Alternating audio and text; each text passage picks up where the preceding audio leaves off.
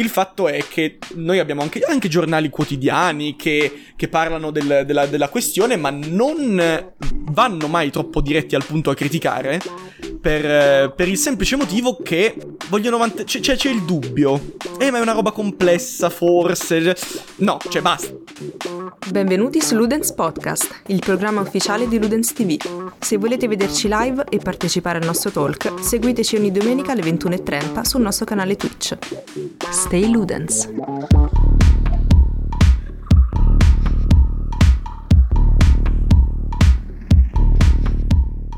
E buonasera, buonasera a tutti, benvenuti su Ludens TV, buon mercoledì 13 luglio a tutti quanti. Siamo qua con due ospiti speciali, eh, Cosimo che ha voluto specificare anche la sua provenienza da Space Nerd, e seguite Space Nerd e Cosimo su Instagram e, e Damians eh, che scrive per così tante riviste che, forse è il caso di non iniziare a citarle per evitare brutte gaffe. La, benvenuti ragazzi. La dura vita da freelance. Salve, grazie mille per l'invito. Oggi, oggi parliamo quindi di quello che è il mondo perché poi se vogliamo trovare un minimo comune denominatore a tutte le cose che citeremo sono le criptovalute, nel senso seppur play to earn non è un concetto legato alle criptovalute necessariamente, metaverso non è legato alle criptovalute, NFT probabilmente sì, e sicuramente eh, per, come viene, per, come se ne parla nel mondo dei videogiochi sono tutti quanti eh, aggrappati al concetto di criptovalute, infatti se ne sentiva parlare molto nei mesi passati, quando le criptovalute stavano volando intorno ai 50.000 dollari il bitcoin, eh, il cambio, e quindi non soltanto insomma leggiamo tutte quelle notizie sugli NFT, su questa tecnologia rivoluzionaria che avrebbe potuto cambiare il mondo dell'industria, non soltanto abbiamo sentito dichiarazioni che dicevano che tutti i giochi sarebbero diventati play to earn e che il metaverso sarebbe stata la rivoluzione nel, medium, Ecco, tutte queste cose le sentivamo fin tanto che il mondo delle cripto attirava investitori. Adesso che a seguito, diciamo, probabilmente del periodo di incertezza mondiale a cui stiamo vivendo, la criptovaluta adesso che il mondo, diciamo, delle criptovalute ha subito un crollo a causa di questa situazione che stiamo vivendo, e si sente parlare sempre di meno, insomma, di NFT, ogni tanto qualche notizia sul metaverso e così via. Adesso io a questo punto eh, vi spiegherò per fare diciamo il solito recap che cosa è un NFT, che è una cosa che molti tuttora non hanno, non hanno chiaro, ma quando una cosa non è chiara è perché non vogliono che la capisci probabilmente, no? per confonderti le idee e farti sembrare molto, molto furbo. Tendenzialmente un NFT tipo è una sorta, lo potremmo chiamare una sorta di atto notarile che in qualche modo sancisce la tua proprietà su un certo bene digitale. Quindi immaginiamo che voi avete una skin su un videogioco, ecco, immaginatevi, immaginatevi che quella skin sia eh, garantito dalla blockchain che appartenga a voi e a nessun altro e quindi anche se un domani voi la, dovreste, la doveste vendere eh, si saprebbe che chi l'ha comprata ha comprato proprio la vostra. Cioè, qual è la cosa curiosa qui? Un po' che, diciamo, fece rizzare... Eh, no, fece, non so, eccitare quantomeno eh, i collezionisti dell'epoca. Il fatto che per esempio se Hideo Kojima per citarne uno ecco ha la sua skin particolare in Fortnite e decidesse di venderla tu potessi comprare proprio la skin che aveva Hideo Kojima ecco e quindi questa cosa qui potrebbe in qualche modo avere un valore più grande che avere la stessa no? è come se io mi comprassi la maglietta di un calciatore oppure ricevessi la maglietta del calciatore stesso. È chiaro che magari la maglietta del calciatore stesso seppur sono identiche darei un valore superiore Invece, per quello che riguarda metaverso, chiedo a Kojimo di, di introdurre il concetto. Allora, prima di iniziare, mi accodo a quello che dicevi dell'NFT che è molto importante perché molta gente confonde l'NFT con il bene in sé, mentre invece non è il bene in sé, ma è l'atto notarile come dicevi tu. Poi ovviamente si può intendere quello che si vuole, però per la definizione giusta è quello che hai detto tu, giustissimo. E questo si collega molto al, al metaverso perché eh, comunque eh, cos'è il metaverso, appunto? Cosa, cosa si intende? prima di tutto mettiamo in chiaro che non nasce adesso come definizione, infatti è una, una definizione nata prima in uh, letteratura o comunque in, uh, in, film, cioè banalmente Ready Player One, cioè, o comunque altre opere del genere l'hanno già immaginato il metaverso, non è una roba del, degli ultimi due anni, ok? Non se l'è inventata Zuckerberg, mettiamola così. E in cosa consiste? In un mondo o vari mondi virtuali paralleli al uh, mondo reale, tra virgolette, che però possiedono caratteristiche simili, ok? Quindi hanno uh, una propria presenza, un proprio sistema magari anche monetario all'interno, comunque un sistema sociale all'interno che può essere di qualsiasi tipo. Uh, in, di base è questo, poi ogni metaverso ha, il, ha le sue regole. Quindi bisogna vedere poi esattamente uh, che tipo di metaverso si prende in esame. Per esempio, uno degli esempi più uh, on point attualmente, secondo me, è VRChat. VRChat è, secondo me, l'esempio proprio assoluto di, e più semplice di metaverso, perché lì abbiamo un hub con vari mondi creati dagli utenti in cui tu vai lì e in ogni eh, posto, tra virgolette, trovi regole sociali e regole eh, comunitarie diverse. E questo è proprio alla base, rappresenta benissimo il concetto di metaverso di base. Poi appunto ci sono tutte le varianti, c'è per esempio Roblox che è molto simile, ma è diverso già. Oh, Decentraland che è molto più, più vicino alla, al mondo NFT. Per esempio, lì vediamo già questa differenza. Quindi, mondi come Decentraland, quindi molto legati alle cripto e NFT, e VRChat, proprio esenti da queste meccaniche qui, ok? E è un mondo davvero. È un, è un universo, è un metaverso, per dire. Quindi bisogna, bisogna, vedere anche quello che si prende in esame. Però di base è questa l'idea. Quindi un mondo con sue regole. E appunto giusto per concludere, VRChat o anche appunto Ready Player One o opere simili danno un'ottima idea di base di cosa si può intendere per metaverso o mondo virtuale, perché alla fine è quello. cioè, metaverso faccio, alla fine fa... si intende quello. Ti faccio una domanda, ma tipo invece il, un World of Warcraft, no, di per sé, ma mm, volendo si può eh, intendere eh, anche. Presenta le caratteristiche di un metaverso. Volendo sì. Ora io World of Warcraft non sono espertissimo. Però, per esempio, ti dico Final Fantasy XIV, quello sì. Perché Final Fantasy XIV okay. possiede anche delle eh, caratteristiche comunitarie che in World of Warcraft non so se esistono. Per esempio, in Final Fantasy XIV sì, sì, assolutamente. tu hai le, le, life skill e questo ti cambia tutto. Cioè, eh, su Final Fantasy XIV hai due tipi di eh, classi. Scusate, non skill, eh, classi. Ci sono le classi di combattimento, quindi classico paladino, mago, super, le classiche cose. E parallelamente hai anche le uh, life class, appunto. Adesso non mi ricordo il nome esatto. Comunque hai queste uh, classi di skill di vita. Che cosa corrispondono? Il pescatore, il, uh, il coltivatore, mh, mm, il, addirittura c'era pure il sarto c'è il fabbro, cioè ci sono, sono molto dettagliate, cioè sono cose che ci sono in molti MMO, ma in Final Fantasy 4 ci sono davvero strutturate molto bene e diventano praticamente dei lavori. Cioè, io, io ci ho giocato e sono dei lavori, cioè tu metti, metti lì, costruisci, eccetera, vendi, eccetera. L'avere questa meccanica qui cambia tutto perché ti crea proprio delle regole sociali all'interno. Infatti, come eh, MMORPG di metaversi conterei appunto Final Fantasy XIV, Albion. Albion è un ottimo esempio che secondo me può essere considerato benissimo un metaverso perché è tutto player driven praticamente lì.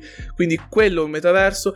World of Warcraft, sincero, ne so poco, però potrebbe essere. Non, non, no, no, guarda, se, sono, se quelli due che hai citato sono metaversi, indubbiamente World of Warcraft lo è. Sì, ma... anche perché ha. Sì Prego, prego, Dani. No, no, vai, non, non, volevo, non, volevo, interromperti, nel senso, le, era giusto per dare, per dare, un appunto, anche perché poi, giustamente, al, al momento c'è una definizione vaga. Nel senso, noi, sì. noi abbiamo, abbiamo, un'idea del concetto di metaverso, appunto, che deriva dalla letteratura e tutto ciò che vagamente ci può somigliare, eh, giustamente lo accorpiamo in quella definizione. Che poi su una cosa possiamo già essere sicuri, ovvero che si tratta di mondi virtuali. Con mondo virtuale noi intendiamo eh, non eh, semplicemente avere appunto boh, un mondo dove ti colleghi ed è fatto virtuale. Perché a questo punto anche un videogioco single player open world potrebbe essere un... Eh. Eh certo. Ma la, la questione che si intende non è quella. Si intende, secondo la definizione di Richard Bartle, eh, a mondi persistenti quindi che rimangono lì anche se il giocatore o la giocatrice è scollegata da quel mondo, che quindi continuano a vivere dopo che la persona è andata offline. Questo, è, un, certo. è sicuramente un punto fisso importante e se ci basiamo su quello anche World of Warcraft che comunque Adesso non ricordo nello specifico se ha quelle cose che eh, diceva giustamente Ko- Kojimo perché ci ho giocato talmente tanto tempo fa che non lo ricordo. Ehm, mi ci sono anche una volta addormentato sulla tastiera durante un farming, vabbè è stata un'esperienza terribile.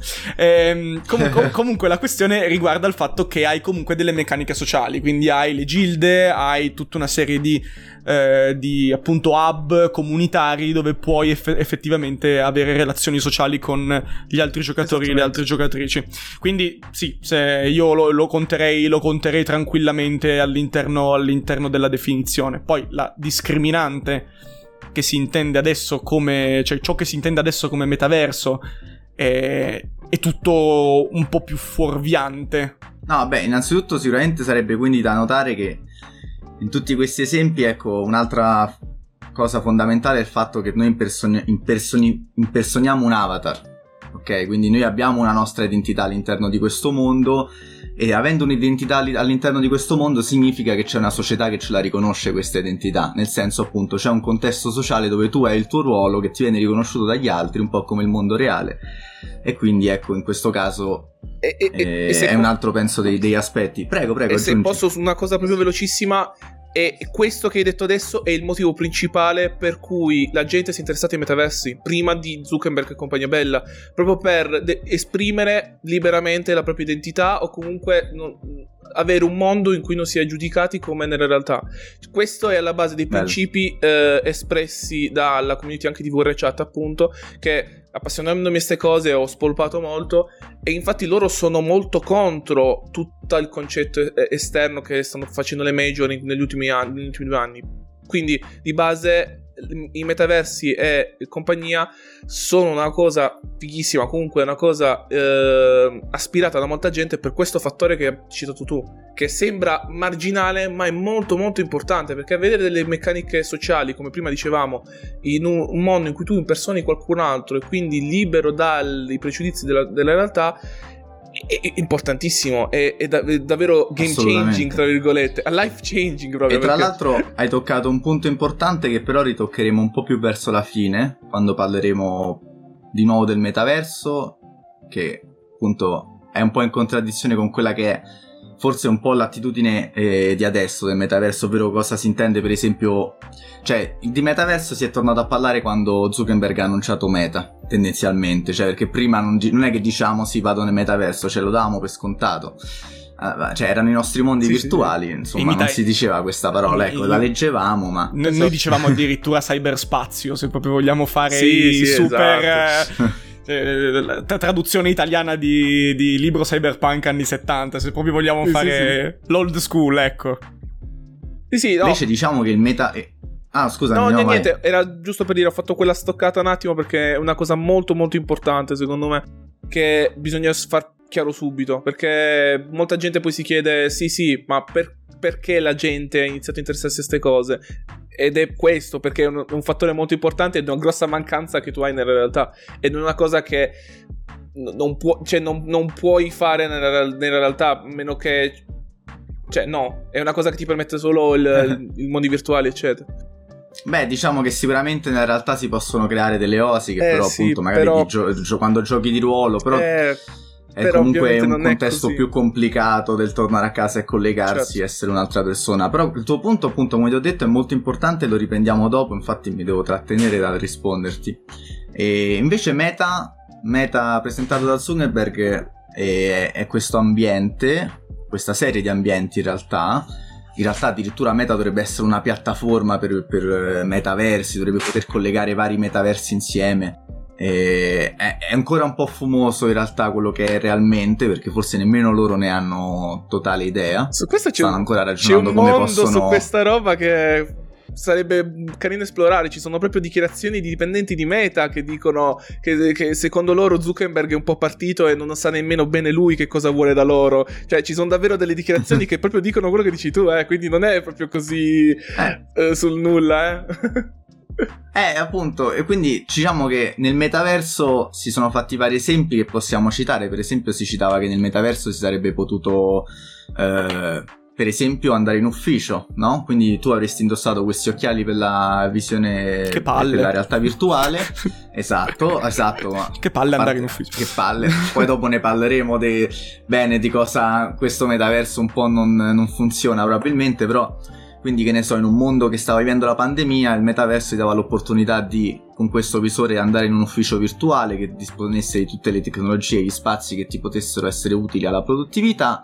E poi dopo così con uno schiocco di dita cambiare e magari ritrovarti invece a giocare con gli amici o in questo bar fittizio con gli amici e così via.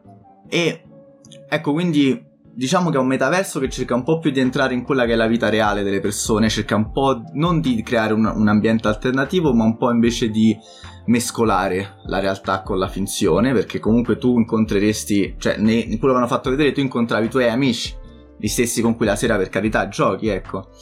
Eh, però magari è diverso anche da un contesto aperto come un, un MMO, ecco. E, e ovviamente non dimentichiamo, tra l'altro, e questo va detto, che eh, il lavoro di Mark Zuckerberg da sempre è quello di raccogliere informazioni, quindi eh, diciamo che tu entrando in questo metaverso, tra l'altro, avresti anche dato l'opportunità a Meta di raccogliere i dati non soltanto su, su, su quello che fai nel tempo eh, libero, che già prendono quando siamo sui social, ma anche probabilmente in quello che fai nel tempo del lavoro. Quindi per lui è un grande sogno questo del metaverso, ma ancora non ha bene le idee chiare perché ancora non se ne sa nulla. Si continua a parlare, ogni tanto esce qualche notizia, ma non si capisce in realtà nemmeno se arriverà ancora.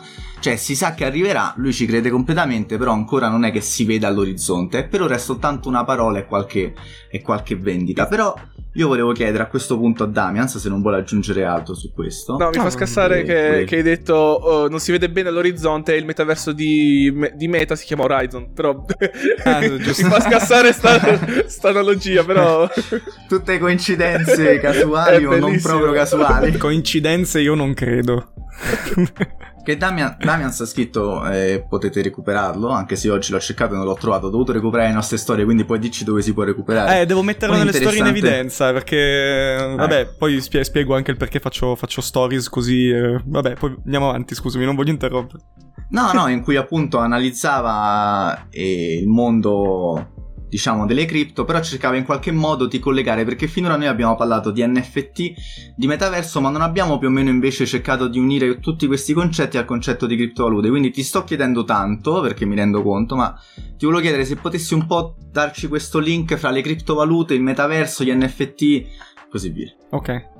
Eh, a- allora, tendenzialmente par- partiamo dalla- da una questione che secondo me è, è importante e io mh, l- lo dico non tanto per... Um, per, boh, per, creare effettivamente de- dello scandalo, ma per mettere sul tavolo una questione che è molto importante. Ovvero, quando si sta parlando di, ehm, di, di criptovalute, NFT, eh, Web3, eh, queste, tutte queste, mm, diciamo, queste, questi termini qui che sono adesso al momento speculazioni, sono buzzword, non hanno non si sa, cioè nel senso sono, mm, soprattutto per quanto riguarda il Web 3, non, non, si ha fondamentalmente idea di cosa sia il Web 3 e tra l'altro il fatto che molto spesso venga confuso per il Web 3.0 di Tim Berners-Lee che è il web semantico, che però quella è un'altra roba che è stata fatta vent'anni fa, che non, cioè non, anche lì non ha ancora trovato applicazione da quello, da quello che so, però è tutto un altro concetto. Um, sì, poi magari su questo posso aprire una finestra perché poi certamente. da, da, da, da, informatico purtroppo queste cose noi le abbiamo viste effettivamente dici bene il web 3.0 è proprio web semantico che è diverso da quello di adesso che non, non riconosce nelle parole che scriviamo su internet il significato reale no? quando tu esatto. Bing un po' funziona semanticamente per intenderci mm-hmm. e poi cercare delle frasi che lui cerca di analizzare ma Google no Dunque, prego. No, no, no, beh, è un discorso molto interessante questo che però è, appunto c'è una concomitanza appunto di terminologie e quindi magari una persona eh, pensa che il Web 3 sia quello eh, di Tim Berners-Lee, ma non è vero, e, e, o il contrario. Ehm, per cui è importante anche dire questa cosa qua. Comunque, la questione è che quando si parla di criptovalute, si parla di NFT e tutte queste robe qua, si parla principalmente di buzzword per gli investitori, perché al momento alle aziende sono concessi estrem- cioè, tantissimi investimenti, perché ne parlano tutti, tutti sono entusiasti perché c'è generalmente diffuso un, un essere tech enthusiast. Quindi qualsiasi cosa di tecnologico che esce di nuovo figata pazzesca, incredibile, eh, rivoluzione completa. Invece forse dobbiamo anche come giornali smettere, tra virgolette, di mandare avanti la narrativa dell'entusiasmo, perché in realtà perdiamo di vista quello che il progresso tecnologico dovrebbe dare all'umanità, capito? E non quello che semplicemente l'umanità dovrebbe dare al progresso tecnologico, per capirci. Cioè, eh, nel momento in cui tu fai un... Se, se tu fai un progresso tecnologico deve esserci anche un progresso sociale. Internet è stato un progresso tecnologico perché ha cambiato il modo con cui l'umanità comunica. Ed è profondamente cambiata questa cosa qui, cioè non si può più immaginare un mondo senza internet. Eh, per quanto riguarda invece le, mm, le, criptovalute, per quanto riguarda invece eh, tutta questa cosa qui, è necessario mettere sul tavolo il fatto che si tratta eh, essere pro o contro, è una questione ideologica. aspetta, aspetta, Damian, perché tu già stai passando su, Sto andando già oltre. su un, piano, un piano più di discussione. Perché diciamo che questo è, è, sarà ampio fonte di dibattito a breve. Ok, allora. Però in generale, per dire, cioè, eh, quando noi parliamo, per esempio, no, di, di NFT, eh, ok, intendiamo quindi sì, va bene, l'atto notarile della mm. possessione di un oggetto, ma questi oggetti appunto vengono validati grazie alla blockchain, quindi già questo qui lo lega a questo Web 3, questo fantomatico Web 3. Esatto. Sì. E inoltre, tra l'altro, su un'economia basata su criptovalute. Sì. Quindi non che compri con denaro reale, ma che compri con denaro cri- cripto, criptovalute. Sì, insomma, compri, compri fondamentalmente con degli asset finanziari che sono estremamente volatili, peraltro, cioè nel senso per quanto possano accrescere di valore nel tempo ci mancherebbe, eh, però si tratta sempre di asset finanziari, per cui se la fiducia verso quella cosa crolla, a un certo punto crollano anche i tuoi risparmi. E se sei una persona che ha il privilegio di avere 8 miliardi di dollari nel conto in banca, ma sai che forse non è tutta questa grande perdita. Se sei una persona che invece investi- ha investito i propri risparmi e ha magari uno stipendio da mh, mm, appunto da poco più di 1000 euro al mese, capisci che è già una roba che, che, inizia ad avere un peso su quella, tua, su quella che è la tua vita. E il rendere la cosa alla portata di tutti rende tutti ugualmente, eh, diciamo, ehm, più esposti a questa tipologia di tecnologie, a questa tipologia di mercati.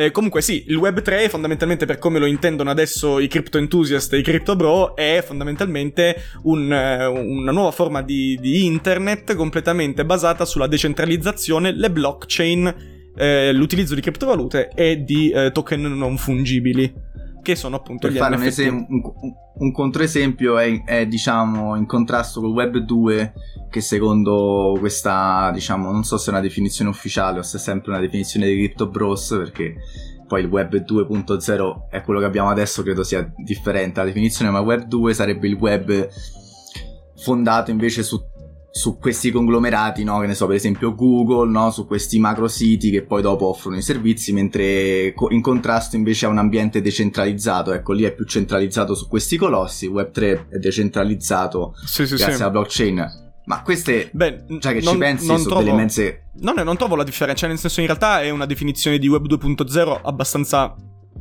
Ah, cioè, mm, nel senso, il, okay, web, okay. il web 2.0. Ah, non volevo dire cavolate. No, vai, no, no, ma ti, ti, pare, figurati. No, il web 2.0 fondamentalmente è, a differenza dell'1.0 che è, era il cosiddetto static page, quindi dove la gente poteva solo eh, visionare delle pagine internet senza poter assolutamente interagire con esse, oltre che con lo scroll o con la navigazione. E adesso invece si sta parlando nel web 2.0 di user generated content.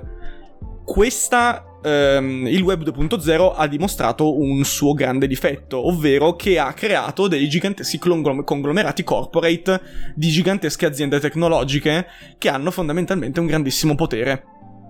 Questa cosa qui c'è, è, c'è le big tech che possono essere appunto eh, Amazon, eh, Facebook, Twitter, i, insomma, chi più ne ha più ne metta.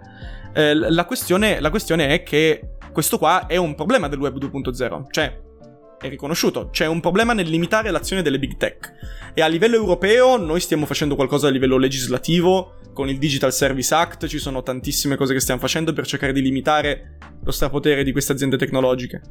Ehm, dall'altra parte, la soluzione che propongono appunto queste persone per quanto riguarda la decentralizzazione poteva anche risultare interessante, ma se tutte le aziende, le grosse aziende big tech si stanno interessando a questa cosa qui, si inizia a pensare il fatto che in realtà sia fondamentalmente un altro modo per le corporate di poter semplicemente guadagnare molto di più. Diciamo che nel mondo della finanza le criptovalute eh, sono nate a seguito del 2008 perché sembrava che finalmente avrebbero tolto le banche di mezzo e in questo senso non è tanto poi distante l'idea che le, un internet decentralizzato levi i colossi di mezzo. Di nuovo, no? È sempre mm-hmm. questa cosa di, di passare a qualcosa più in mano all'utente. Il problema poi, se vogliamo andare proprio a mettere il dito nella piaga delle criptovalute, è da vedere quanto effettivamente sia una realtà fedele a quella di partenza, di decentralizzazione e così via. Mm-hmm. Perché ci stanno già degli esempi che in qualche modo dimostrano che tutto sommato non è veramente decentralizzato perché la blockchain viene validata da, eh, diciamo, da insiemi di macchine che tendenzialmente risolvono problemi matematici e chi risolve il problema può, diciamo, validare la transazione sulla blockchain, no? Sì. C'è una vera e propria gara tra i vari, esatto. tra i esatto. vari chiamiamoli computer per semplificare. Il problema è che col tempo, eh, visto il guadagno, questi diciamo queste farm eh, sono cresciute sempre di più in grandezza. E quindi oggi se magari io dieci anni fa con la mia scheda grafica potevo validare qualche transazione e quindi guadagnare della criptovaluta anche grazie a questo eh, c'era quella realtà decentralizzata. Se io oggi dovessi competere con, un, con una farm in Cina che ha 30.000 computer capite anche voi che è molto più difficile che io vinca e soprattutto che tutto sommato tanto decentralizzato non è perché chi ha quella farm più o meno decide cosa passa. Beh, sì. Cioè, potrebbe beh. far passare delle transazioni eh, appunto in realtà false anche addirittura, quindi non è così non è così facile e limpido tutto quanto ci, in realtà. Ci, ecco. sono, ci, sono, delle cose che devono essere poi dette che purtroppo sono un po' complesse e meriterebbero un approfondimento a sé stante. Questa cosa qui mi dispiace magari per chi ci sta sentendo, eh, però è anche solo appunto la questione della blockchain su cui si basa tutto e ci sarebbe da fare la distinzione tra proof of stake e proof of work, ci sarebbe da scendere molto nel dettaglio. Quello che interessa sapere al momento, al fine della discussione, è il fatto che si tratta di tecnologie energivore che consumano grandi quantità di energia e che, eh, diciamo, essendo la blockchain eh, per, per, per, approvare le transazioni, appunto, ehm, ci, ci, vuole, tra virgolette, una, una, una, maggioranza, una serie di computer che ti validano quelle transazioni. Per avere il controllo della blockchain c'è bisogno di avere, appunto, la maggioranza di tutti i computer e di tutta la potenza di calcolo di quella blockchain questo in estrema sintesi. Eh, esatto, però... e questo è dimostrato dal fatto che questi farm stanno soprattutto in paesi dove la corrente costa poco. Ecco, Esat- esattamente, esattamente, ma il, c'è anche la, la questione del fatto che ci sono un paio di miti da scardinare da questo punto di vista, perché molti parlano della blockchain come uno strumento immutabile, quando la blockchain è mutabilissima. Basta avere il 51% della potenza di calcolo, appunto. E questa cosa non si verificherà mai? Boh, eh, ad Axie Infinity hanno rubato la roba così. Cioè, fai un attacco al 51% come viene definito, una, a livello hacker e, e potenzialmente ti, cioè, prendi il controllo di un'intera blockchain. Poi c'è anche da dire la questione del, dell'anonimato no? Perché tecnicamente voglia, voglia. ci sono tutti questi indirizzi, cioè ognuno, di, ognuno, dei partecipanti ha un indirizzo preciso che è linkato a, quel, a quello specifico portafoglio, quindi non, non, è anonimo, cioè si sai qual è l'indirizzo. Eh, il fatto che sia diciamo poco tracciabile... Anonimo, ma, ma, implicitamente si può, si può, capire che è il proprietario. Assolutamente implicitamente. Sì. Cioè, Analizzandone i comportamenti lo capisci. Cioè se io andassi in giro con un passamontagna, però una certa andassi sempre al lavoro a quell'ora, tornassi sempre a casa mia, una certa gente capirebbe che boh, facendo una sì. scrematura probabilmente so io. Più o meno. Probabilmente però... ho pure un po' di soldi, quindi no, lo capiscono no. dal fatto che faccio bei movimenti. Sì, sì, sì, no, però la questione, la questione è che è stata. C'è anche un articolo di Wired che lo ha spiegato molto bene.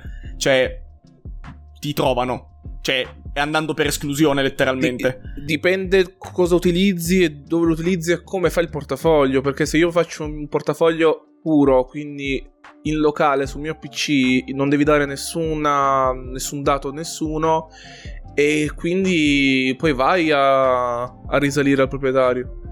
Cioè, perché aprire un portafoglio senza usare i servizi online, quindi ut- alla vecchia maniera, tra virgolette, quindi in locale sul PC, tu scarichi il programmino, lo crei cioè non ti chiede nessun dato né niente, ti viene generato un indirizzo al tuo portafoglio. Quindi di base tu non sei tracciabile. Poi come dite voi, quello secondo me è un... Um, come posso dire? Uh, un, uh, una conseguenza cioè io utilizzo il portafoglio su dei servizi, i servizi ovviamente hanno tutto l'interesse a tracciarmi. E allora lì sì, lì mi raccolgono i miei dati e allora mi iniziano a tracciare.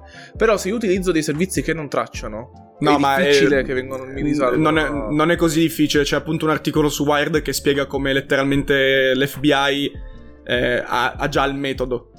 Cioè, eva- letteralmente si tratta di andare per esclusione, cioè nel senso si va per portafogli conosciuti e si inizia a tracciare semplicemente reti di contatti, viene anche più semplice.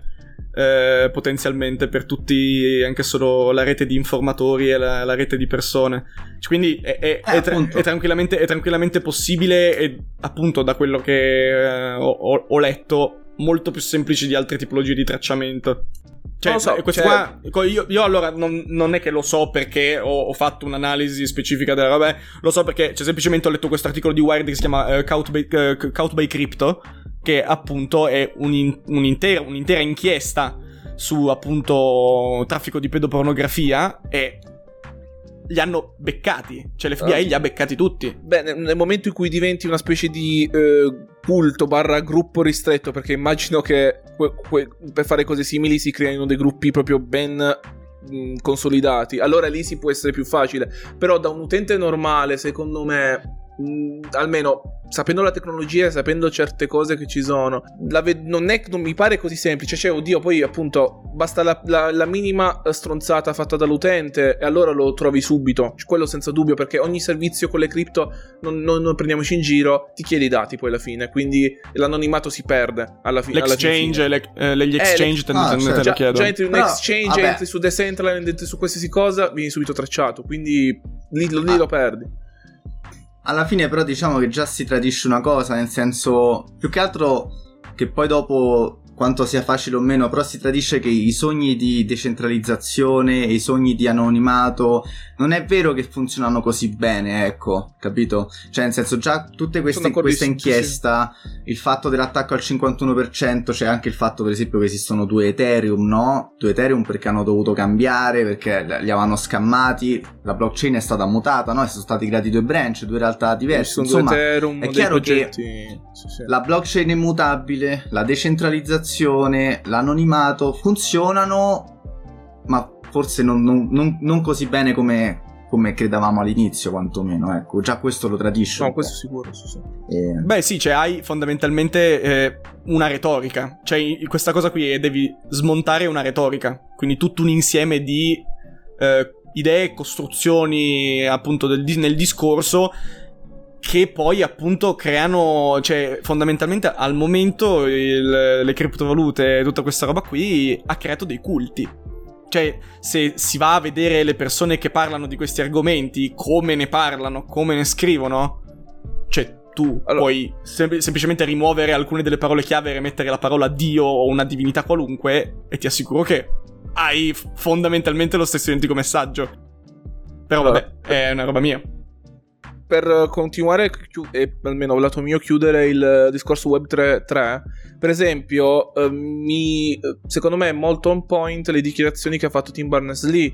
Per esempio, lui, prima di tutto, mh, è un po' stranito dal fatto di con- considerare Web 3, Web 3, o no il, il, nuovo, perché quello che dicevate voi per uh, il... Uh, la discrepanza col web semantico, eccetera. In più, lui stesso nel 2017 e 2018 aveva fatto il progetto Solid, che era il web 3, cioè come lo si intende oggi, l'aveva inventato lui, tra virgolette, solo che poi non è andato avanti. E cosa cambiava su quello solo che non era basato sul blockchain? Cioè, in generale, secondo me è già più vincente un progetto di quel tipo, che è molto più simile al mio concetto di come vorrei il Web 3. Perché mm-hmm, poi, appunto, mm-hmm. c'è anche tutto questo discorso di tutte le community che ci girano intorno. Perché, eh, essendo molto fumosi come definizioni e come mh, nel pratico eh, cosa si ha, che ci sono vari gruppi, cioè ci sono varie frange di che cosa si intende, cosa, cosa intendono per una determinata cosa. Che tra, tra l'altro, uno è follia, e due però, mh, mm, cioè, non so, secondo me ci sono delle idee che non, non, hanno, non hanno, assolutamente senso, ma già prima si citava anche per esempio il, il crollo delle cripto, no?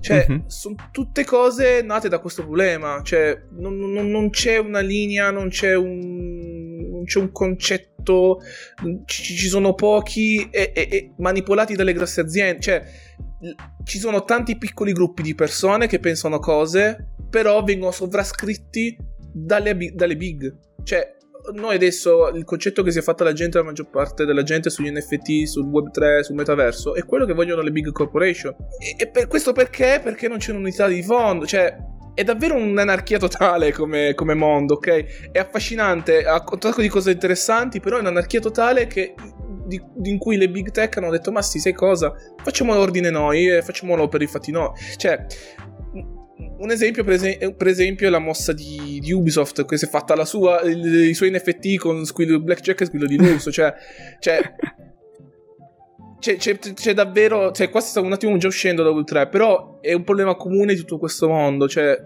ci sono dei concetti pochi e confusi, e quelli più definiti sono tutt'altra roba. Cioè, stravolgono il concetto originale. Tipo, gli NFT di Ubisoft sono una stronzata.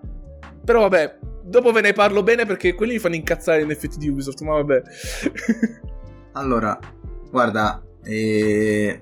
No, invece cerchiamo invece un attimo di, di, ritornare sulla nostra strada. Abbiamo visto più o meno quindi che cosa si intende per criptovalute e nel mondo dei videogiochi, insomma come sono legati questi concetti qua. Non abbiamo parlato dei giochi play to earn.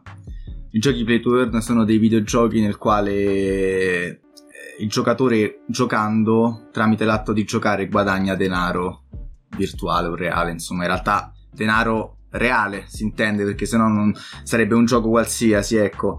Però diciamo che i giochi play turn oggi ovviamente sono tutti quanti basati su criptovalute. E anche mh, tornando anche a quello che diceva Cosimo poco fa, che tradiva in qualche modo una sorta di, boh, di come dire, velo di maglia creato dalle corporation, no?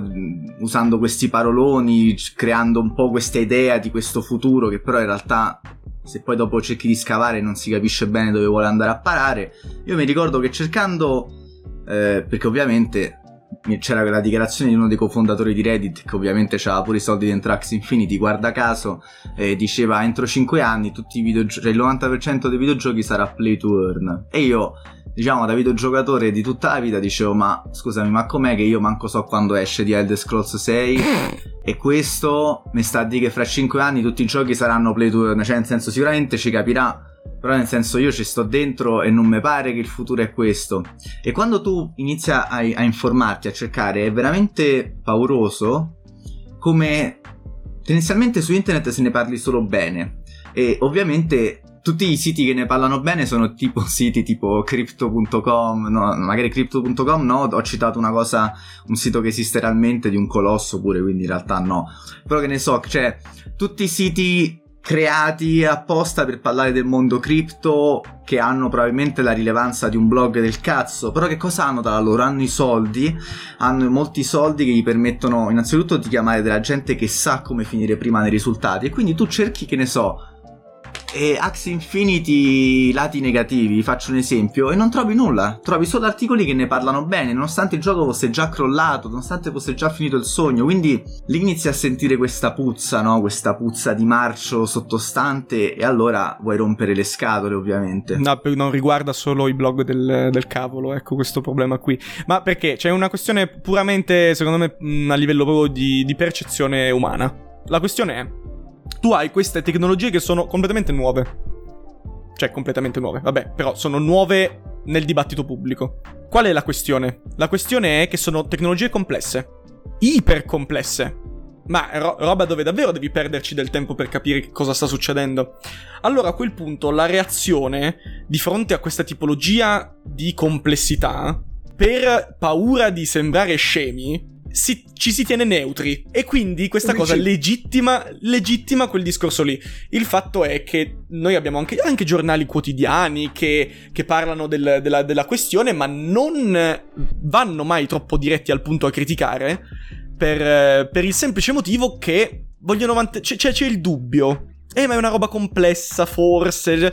No, cioè basta. Ah, e ah, poi, ovviamente, cioè, ci stanno i Crypto Bros che se tu non, non, riconosci la validità ti dicono, eh, vabbè, ma tu non capisci. No, no? certo, eh, cioè, tu tipo... non sei, non, non capisci, non, non, hai educazione finanziaria perché non si fa mai educazione finanziaria nella scuola. Anzi, sei un cretino perché con questa mentalità resterei indietro certo, e certo. noi entreremo nel paradiso. Ma la questione, la questione è che nel momento in cui, cioè, ehm, le criptovalute ci sono dal 2008. Appunto, era una questione ideologica il motivo per cui sono nate. Poi, quando mi, mi darai il via, posso parlare anche, anche di tecnolo- Anche tecnologica interessante, ovviamente. Ah, certo, una, certo. è una bella rivoluzione a livello informatico. Era qualcosa di interessante che tu potevi me- mettere all'interno di qualcosa che. all'interno anche di un contesto storico che è molto interessante. L- la questione è che eh, di base hanno avuto quanto? 15 anni quasi per dimostrare una loro utilità a livello sociale? Non pervenuta. Allora a questo punto di cosa stiamo parlando? Cioè, credo che siamo Volevate il beneficio del dubbio? Eh, teniamoci il beneficio del... Tenetevi il beneficio del dubbio. Cioè, ormai, secondo me, il beneficio del dubbio bisogna toglierglielo. Non, eh, non si può più, secondo me, continuare a fare giornalismo su queste, su queste tecnologie senza eh, andare in modo critico.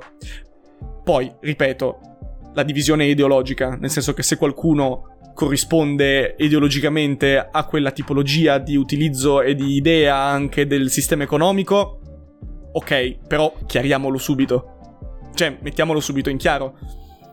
Perché, cioè, è anarcocapitalismo, lo abbiamo capito tutti. Quindi la cosa è o ti piace e allora le difendi, le difendi per quello, che, per carità, che schifo. però Però il fatto è che almeno chiariamo la distinzione, la distinzione ideologica, cioè non ci raccontiamo storielle, non ci raccontiamo retorica. Cioè, perché poi alla fine, giustamente, le persone dicono, eh, ma perché non capisci, porterà questo, porterà quest'altro, porterà. No, certo, tra l'altro, sai, quando si parla di, di anarchia vengono anche esempi invece illustri di di chi sta invece dalla parte dei deboli, diciamo. Invece qui mi sembra che sia una cricca tra, tra persone molto ricche che intendono diventare ancora più ricche per, per stare al di là dei controlli delle banche. Insomma, eh, non sì. mi sembra una cosa sociale che vada... Sì, sì. Eh, non mi sembra una rivoluzione sociale eh, alle porte allora... con le criptovalute, anzi, semmai un, un peggio.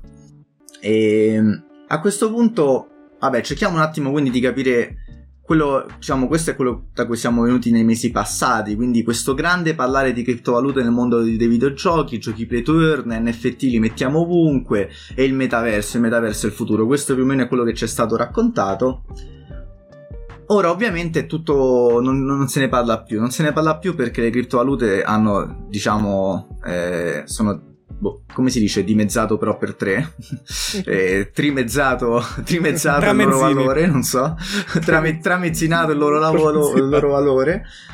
Ovviamente questo significa che anche gli investitori che prima erano così eccitati dal poter raggiungere ipoteticamente la soglia dei 100.000 eh, dollari al cambio di bitcoin eh, profetizzata da, da, molti esperti, adesso che i bitcoin stanno a 19.000 eh, mi pare oggi, sono molto più resti a investire molto denaro. Tra l'altro io ho avuto anche l'esperienza di un, di un, amico che sviluppa videogiochi e che è andato da un investitore che gli ha detto te lo finanzio se lo fai diventare play to earn.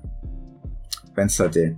E, però adesso questa cosa qui un po' si è, si è sgonfiata. Quindi però io vi volevo chiedere, e lo chiedo a Kojimo, di tutte queste tecnologie che abbiamo parlato, NFT, no? Ma c'è, c'è effettivamente una realizzazione sana? Allora, una realizzazione interessante secondo te? Allora, c'è tutto un discorsone enorme su questa cosa qui. Cerco di farlo il più breve possibile.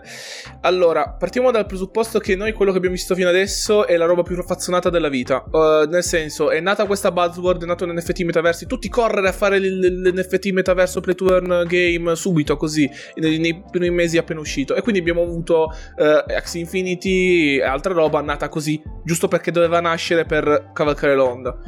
Gli esempi più... Uh, eh, forti e grossi che abbiamo, infatti, di Metaversi e Playturn e compagnia, sono tutti progetti che in realtà erano nati già prima. Quindi appunto tipo Decentraland, Decentraland è in giro dal 2017 ho letto. Io non la sapevo sta cosa, pensavo fosse nato quest'anno, invece no. Cioè, eh, quindi in bene e in male The Winter is coming, nel senso, da questo inverno in poi, secondo me ne vedremo delle belle perché inizieranno ad uscire i progetti grossi dedicati a metaversi NFT Play to Earn. Quindi, secondo me, per dare un giudizio dobbiamo aspettare più appunto l'anno prossimo, quantomeno. Attualmente, secondo me, non c'è nulla di rilevante. Cioè... Ma, ma, ma, al di là delle previsioni, cioè, a te cos'è che ti, secondo te, cioè, dimmi una, dimmi una roba che secondo te ci sta, ci azzecca nel mondo dei videogiochi di questo universo di cui stiamo parlando. Parlando di Play cioè, ti piacerebbe, cioè, secondo te le, le, secondo te le skin devono diventare NFT, per esempio? È l'evoluzione allora, giusta? Ecco, allora, questo discorso è complicato. Per esempio, a me, eh, l'esempio che faccio sempre per eh, appoggiare che gli NFT potrebbero avere un utilizzo decente è quella cosa del compro il videogioco da Steam per dire non ho più la licenza di Steam che devo stare ai loro servizi come appunto Liberation di Ubisoft che viene chiuso così a caso. Poi Ubisoft si dice no in realtà potete ancora scaricarlo anche se l'avete comprato.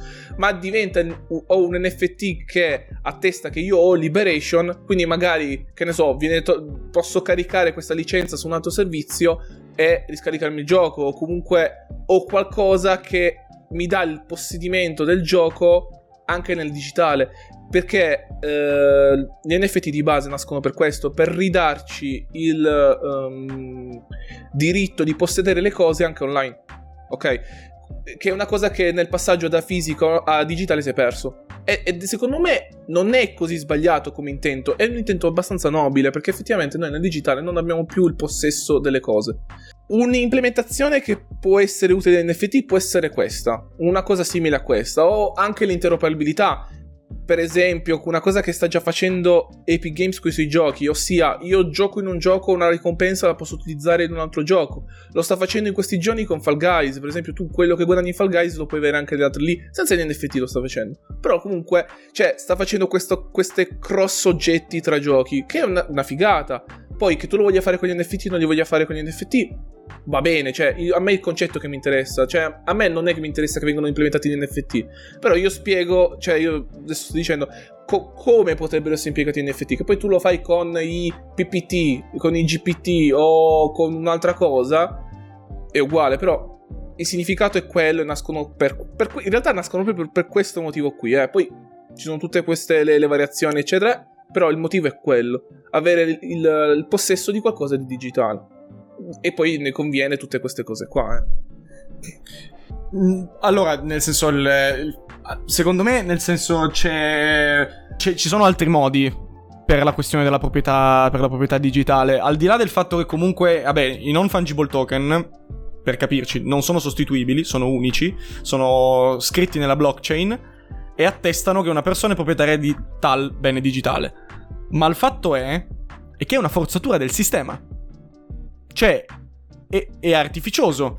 L'internet non è nato perché ci sia il concetto di scarsità. Il concetto di scarsità è importante all'economia perché se qualcosa è scarso, aumenta di valore.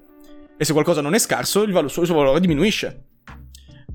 La nostra economia intera si basa sul concetto di scarsità, ma nel web, su internet, il concetto di scarsità praticamente non esiste.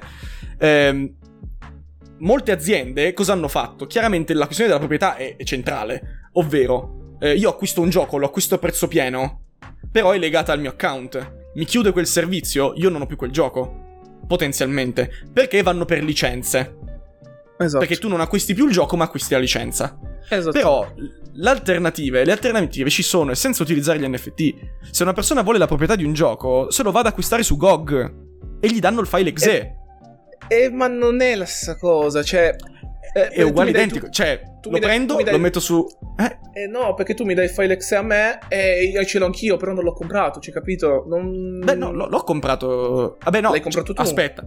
Sì, aspetta, però lì c'è anche una questione diversa, ovvero come gestisci anche questo, questa tipologia di ecosistema.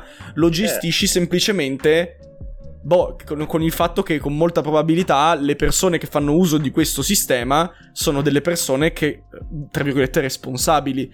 Lo so, tu dici per la massa di, queste, so, di, questa però... cosa è un po'... Eh, lo, lo so, è chiaro, Avere... capisco cosa dici, però avere qualcosa come l'NFT, cioè tu hai una uh, blockchain che ti valida la tua licenza anche se il servizio da cui l'ho avuto questa licenza muore, quindi diventa immortale la mia licenza.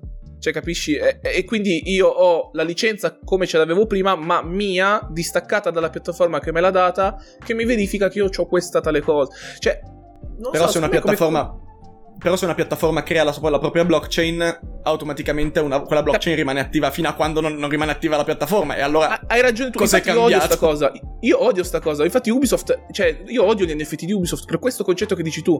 Come è sbagliatissimo. Che, e infatti, la, dovrebbero esserci delle blockchain generiche, generiche, non legate a delle piattaforme. Infatti, sta cosa che Ubisoft si mette, si fa il suo circuito in NFT così, cioè, non ha senso perché come dici tu, cioè diventa come dici tu, se chiude la piattaforma chiude anche la blockchain allora, cioè non serve no, più un poi cazzo. dall'altro c'è da contare una cosa che diciamo che eh, a, a, me piace l'idea che tu dici ci sarebbe interessante poter venire fra 30 anni e dire guardate che io ce l'ho Metal Gear Solid 5 quindi cioè datemelo ok sì, sì. il problema è che ovviamente manca l'istituzione che, che, che ti in qualche modo che ti prenda sul serio, che ti dica tipo ok effettivamente ce l'hai, ne hai diritto, cioè io posso pure dire guardate su sta blockchain c'è scritto che io ce l'ho, ma non esiste nessun ente, nessuna cosa che, che, che dica sì ok hai diritto a questo, no? Cioè nel senso non c'è non c'è un'istituzione, ecco, e tra l'altro è anche una tecnologia molto anti-istituzionale, quindi eh, eh... Non, non, può essere istituzionalizzata, cioè è molto difficile regolamentare anche questa cosa qua, cioè non, non ne hai...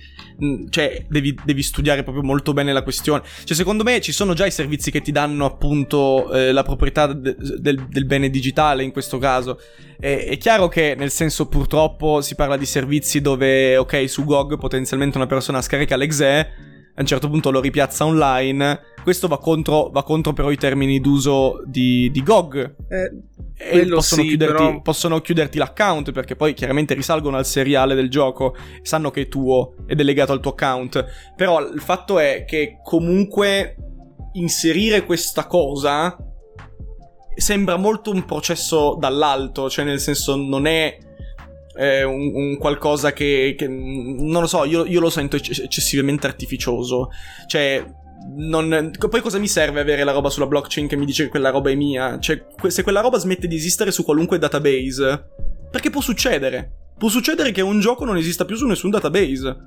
Beh, tu puoi Come programmare succede... il gioco tu puoi programmare il gioco in modo tale che vada a verificare sulla blockchain se tu hai quella licenza lì. Quindi anche se il gioco scompare, ma io ce l'ho, può verificarmi e dire guarda tu ce l'hai, cioè, tu hai la licenza, puoi utilizzarlo. Beh, cioè, tu hai la licenza, tu hai la licenza, ma se tu quel gioco non l'hai ancora scaricato e tu vuoi che quel gioco ci sia, perché lo vuoi giocare, e per me cioè, è, letteralmente come se tu avessi lo scontrino del fatto che l'hai acquistato, ma non hai nessuno da cui andarlo a prendere. Capito? Cioè. Il, fa- il, fatto è che quando, quando GOG ti dà l'exE, tu quell'exe ce l'hai sul computer. Punto. Però... Metti, su un, metti su un hard disk, tra 30 anni quel gioco si avvia. Io riconosco da una parte sia le,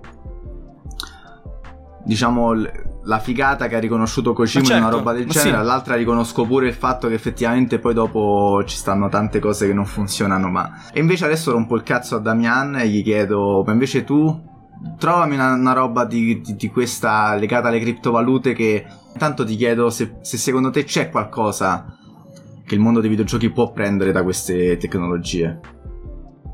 Niente.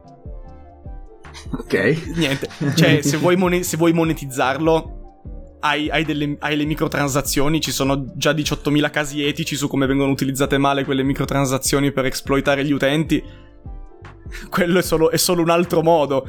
E secondo me difficilmente, perché, boh, riguarda, cioè, allora, dall'idea eh, giocare con, eh, non dovrebbe dare dell'utile economico. D'accordo, eh, questo filoso- sarebbe filo- una, un fi- dibattito su cui farci una live sicuramente. Filo- filosoficamente, ma... non dovrebbe dare dell'utile economico. Il, il fatto no, che se poi... no non è un gioco. Esatto, il fatto che poi ci siano dei modelli che non sono più sostenibili perché il free to play purtroppo non è un modello che o lo monetizzi in qualche modo o, o non è sostenibile perché significa che delle persone lavorano gratis. E, e, quindi, cioè, nel senso, non è, eh, non è, facile. È un discorso difficile, me ne rendo conto. Però, nel momento in cui eh, si sono utilizzati i casi di utilizzo di NFT, eh, come Axie Infinity, per esempio, Axie Infinity è il casus eh, principale, il caso studio principale.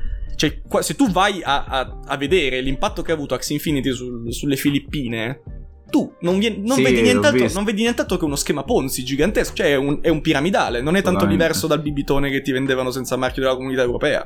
Guarda, vi faccio una piccola. Tra l'altro, potete leggere l'articolo di Medium che abbiamo condiviso che parla proprio del caso Axe Infinity e diciamo quello a cui si riferisce Damians eh, tendenzialmente possiamo prenderlo anche da un altro punto di vista. I giochi NFT, i giochi, scusate, play to a un certo punto sono stati pompati e ovviamente a favore del fatto che fossero molto interessanti sono stati citati i numeri di questi giochi. Numeri tutto sommato interessanti, ma perché erano interessanti? Se andavamo a vedere la player base di questi giocatori, tendenzialmente si trattava per lo più di luoghi dove la svalutazione ha raggiunto livelli incredibili diciamo terzo mondo, spero si possa ancora usare questa parola, che non risulti offensiva, però chiaramente economie molto deboli dove magari il guadagnare 40 dollari al giorno potrebbe voler dire per l'abitante del paese magari andare all'università, comprarsi casa.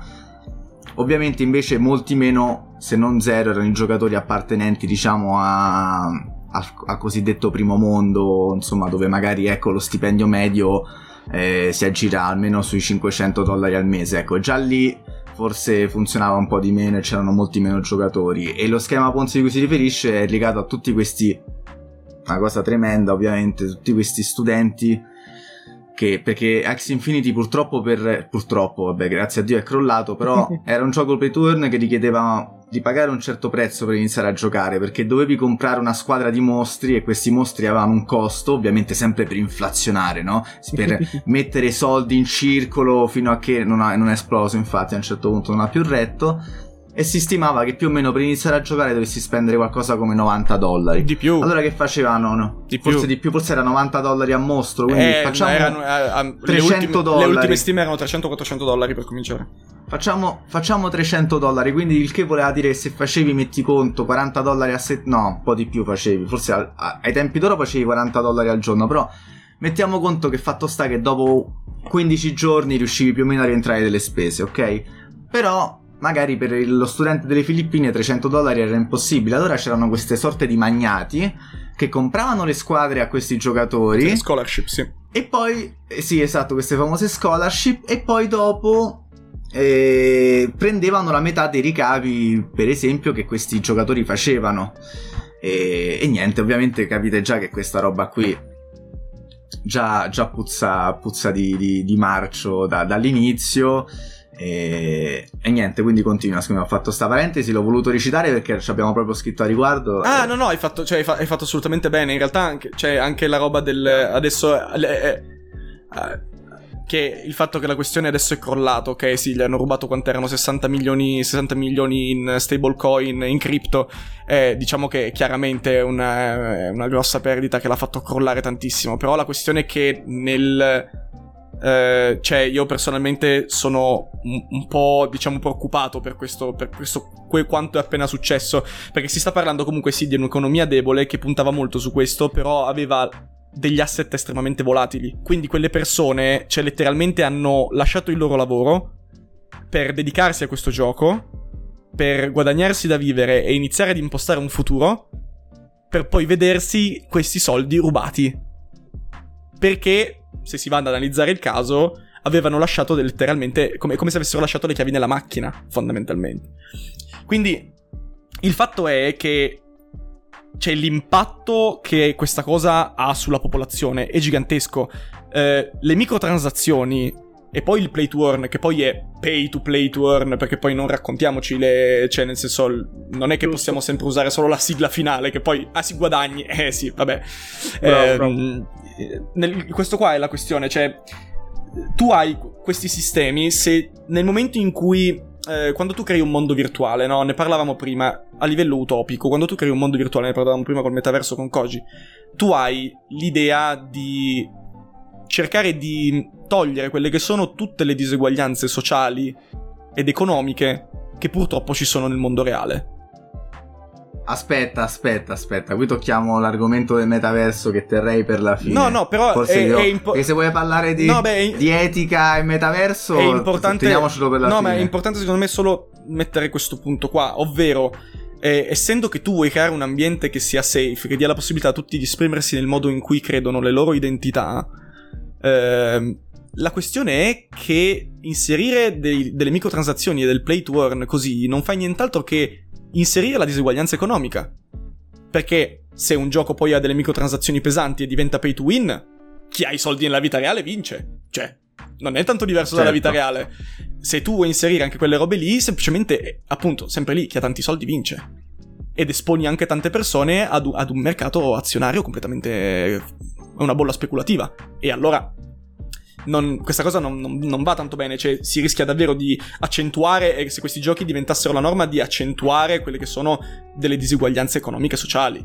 Poi, se qualcuno vuole giocare quei giochi lì, come per esempio i giochi con eh, i, i, sistemi gacha, nessuno dice che non, si può, che non li puoi giocare. Però se diventassero la moda, sarebbe un problema. E mi fermo qui perché sono sicuro che ci, ci riattaccheremo dopo questa cosa.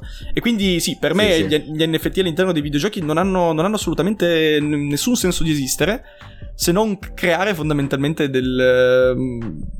Boh, delle, delle, gigantesche piramidi, piramidi, economiche, o nel caso di, di Sandbox, per esempio, creare, eh, creare fondamentalmente un gioco che con gli NFT o senza NFT non sarebbe cambiato assolutamente niente. Certo. Va bene, allora vi dirò, la, vi, dirò la, mia riguardo. Non so se Cosimo vuole aggiungere qualcosa. Eh, giusto una roba per racchiudere certo, un attimo le, quello che è stato detto prima da me e anche quello che è stato detto da Damiano. Ci tengo a sottolineare che per quanto ho detto prima negli NFT che non dico che sono positivo, però ci vedo dei lati che potrebbero essere utili più che come concetto che come tecnologia. Perché, per esempio, come accennavo prima, vedo molto più eh, sensata un'idea come Solid di Tim Bart- Bartonsley che mm-hmm. degli NFT, che è molto simile al concetto di decentralizzazione, ma non utilizza gli NFT.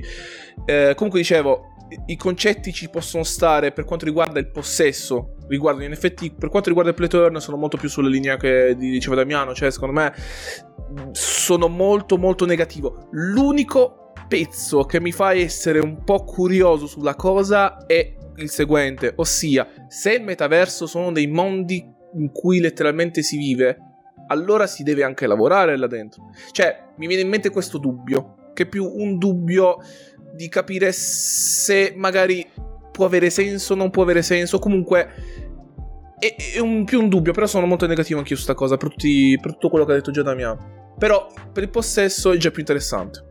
Beh, sì, tra poco comunque arriveremo a parlare del metaverso nel dettaglio e dedicheremo sì. tutta la parte finale al metaverso e lo svisceremo bene. Vabbè. Damian, vuoi dire qualcosa? No, cioè, sì, cioè nel senso quello che dice Koji giustamente è, è, è, è interessante, cioè nel senso è, chiaro che se si vive in quei mondi... Eh, come si eh, guadagna, cioè come ci si guadagna eh. la pagnotta. È chiaro che al momento sì. attuale purtroppo il mondo è basato sul lavoro, che ci piaccia o meno, eh, purtroppo per quanto si possa essere antilavoristi o ci tocca lavorare, raga. Eh, purtroppo. Poi, per, for- fortunatamente il mondo non è ancora quello di Ready Player One, quindi tutto sommato, voglio dire, con tutto che io certo. amo i videogiochi e ho giocato anche per 12 ore di fila, tutto sommato forse è meglio lavorare nel mondo Quello reale. Sì. Ma, però se, eh, che però... ce lo possiamo godere. No, no, no, è chiaro, filosofico cioè... che prima o poi se si, e- e- si evolvono questi mondi si bisognerà fare, secondo me, prima o poi, perché se si evolvono a tal punto inizia... Perché o ti emancipi dal lavoro è, cioè, cap- è capito, diventa proprio un problema filosofico più che di. Cioè, Beh, anche, anche, di, anche, di carattere, anche, di, carattere, politico, cioè nel senso poi è chiaro. Sì, sì, anche politico, se vogliamo, diventa se vogliamo, un casino. Un giorno, se vogliamo, ne possiamo, possiamo, scendere in super dettaglio. Però è, è chiaro sì, che sì, adesso sì. è da, da, accennare. Però è sì, sì, no, era giusto per accennare questo punto. Che magari in qualche contesto, in qualche futuro, può avere senso il pre Adesso no. Ex muto fatto come adesso, no. Cioè, proprio mai nella vita come adesso. Mai, mai, mai, mai. Sì, piccolo disclaimer, ovviamente noi parliamo delle criptovalute eh, applicate al mondo dei videogiochi, nel senso è chiaro che le criptovalute hanno indubbiamente dei, dei, degli aspetti interessanti e, e, e resisteranno probabilmente al di fuori di queste bolle, probabilmente temo una delle cose per cui resisteranno sarà proprio per comprare cose illecite, insomma il dark web funziona a quanto pare. E Comunque leggiamo la testimonianza di Crypto che dice io fino al mese scorso lavoravo nello sviluppo di tecnologie legate agli NFT. Il 99% di roba di NFT legata al gaming e arte è fuffa, in quanto usano uno strumento che non è stato pensato agli origini per questo tipo di casi. Pochissimo può essere usato nel mondo del gaming e quasi sempre finora è stato integrato in maniera sbagliata, oltre un sacco di gente disonesta che ha truffato gente. Eh c'erano per esempio il fatto, dicevano che sul marketplace degli NFT più del 90% delle, delle cose in vendita erano, erano già truffe in realtà. Erano rubate da DeviantArt. specifico Bravo. Io nel caso specifico mi occupavo di certificazioni di file di dati genetici su database distribuiti. Vabbè, qui ci entriamo un po' sul tecnico. In certi casi specifici era una tecnologia formidabile, ma quello che è successo negli ultimi due anni in questo mondo è stato a dir poco vergognoso. Cioè, appunto, tutti noi siamo d'accordo che la, la, tecnologia legata alle blockchain alle criptovalute è sicuramente interessante, ne hanno parlato premi Nobel, non è che stiamo parlando di una cagata inventata così, stiamo parlando di una cosa bella, interessante, che però è stata presa da chi ci ha visto la gallina delle uova d'oro in qualche modo e diciamo fra questi che ci hanno visto la gallina delle uova d'oro qualcuno ha iniziato forse un po' a esagerare a metterci un po' il carico da, da 90 e quindi appunto c'è chi ci ha suggerito il futuro dell'arte no? il futuro dell'arte per i content creator ancora non è arrivato. C'è chi ci ha suggerito il futuro dei videogiochi ancora non è arrivato. Insomma diciamo che sicuramente è interessante ma ecco fino a un certo interessante, punto. Interessante però non è da scambiare come una tecnologia salvifica cioè, perché certo. quello che è successo negli ultimi anni è stato anche un... Eh, hai un problema di qualunque tipo a livello informatico? Risolvilo con la blockchain. No. cioè, ci sono tantissimi altri sistemi con cui puoi risolvere quei determinati problemi. Non serve fare una blockchain.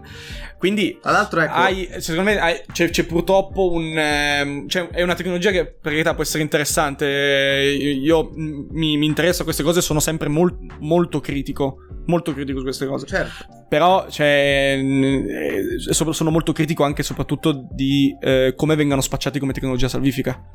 E poi io certo. chiaramente non sono, non sono un informatico, eh, però da, da, quello che leggo da persone che se ne intendono di più di me è che appunto sia in realtà tutto un... Eh, diciamo eh, molto, molto, più ingrandito rispetto a quello che sono effettivamente le sue, le sue potenzialità. Sì, sic- sicuramente ecco, le potenzialità che ha ancora faticano a trovare una dimensione un po' perché ci stanno delle problematiche che non si risolvono così, insomma che ci stanno studiosi che ci lavorano, tecnici, gente che magari ci crede veramente e che nemmeno ci guadagna, ecco, ricercatori. Allora, Loric fa, e mi aggancio a quello che dice Loric per, per parlare tra l'altro del fatto che i play esistono già da tempo, eh, perché alla fine che cos'è un, uh, un Team Fortress 2 dove farmi i cappelli se non un certo, Play 2 certo, certo. Sì, poi un po' diverso perché comunque eh... poi cioè, si conta il fatto che tu esca dal portafoglio Steam.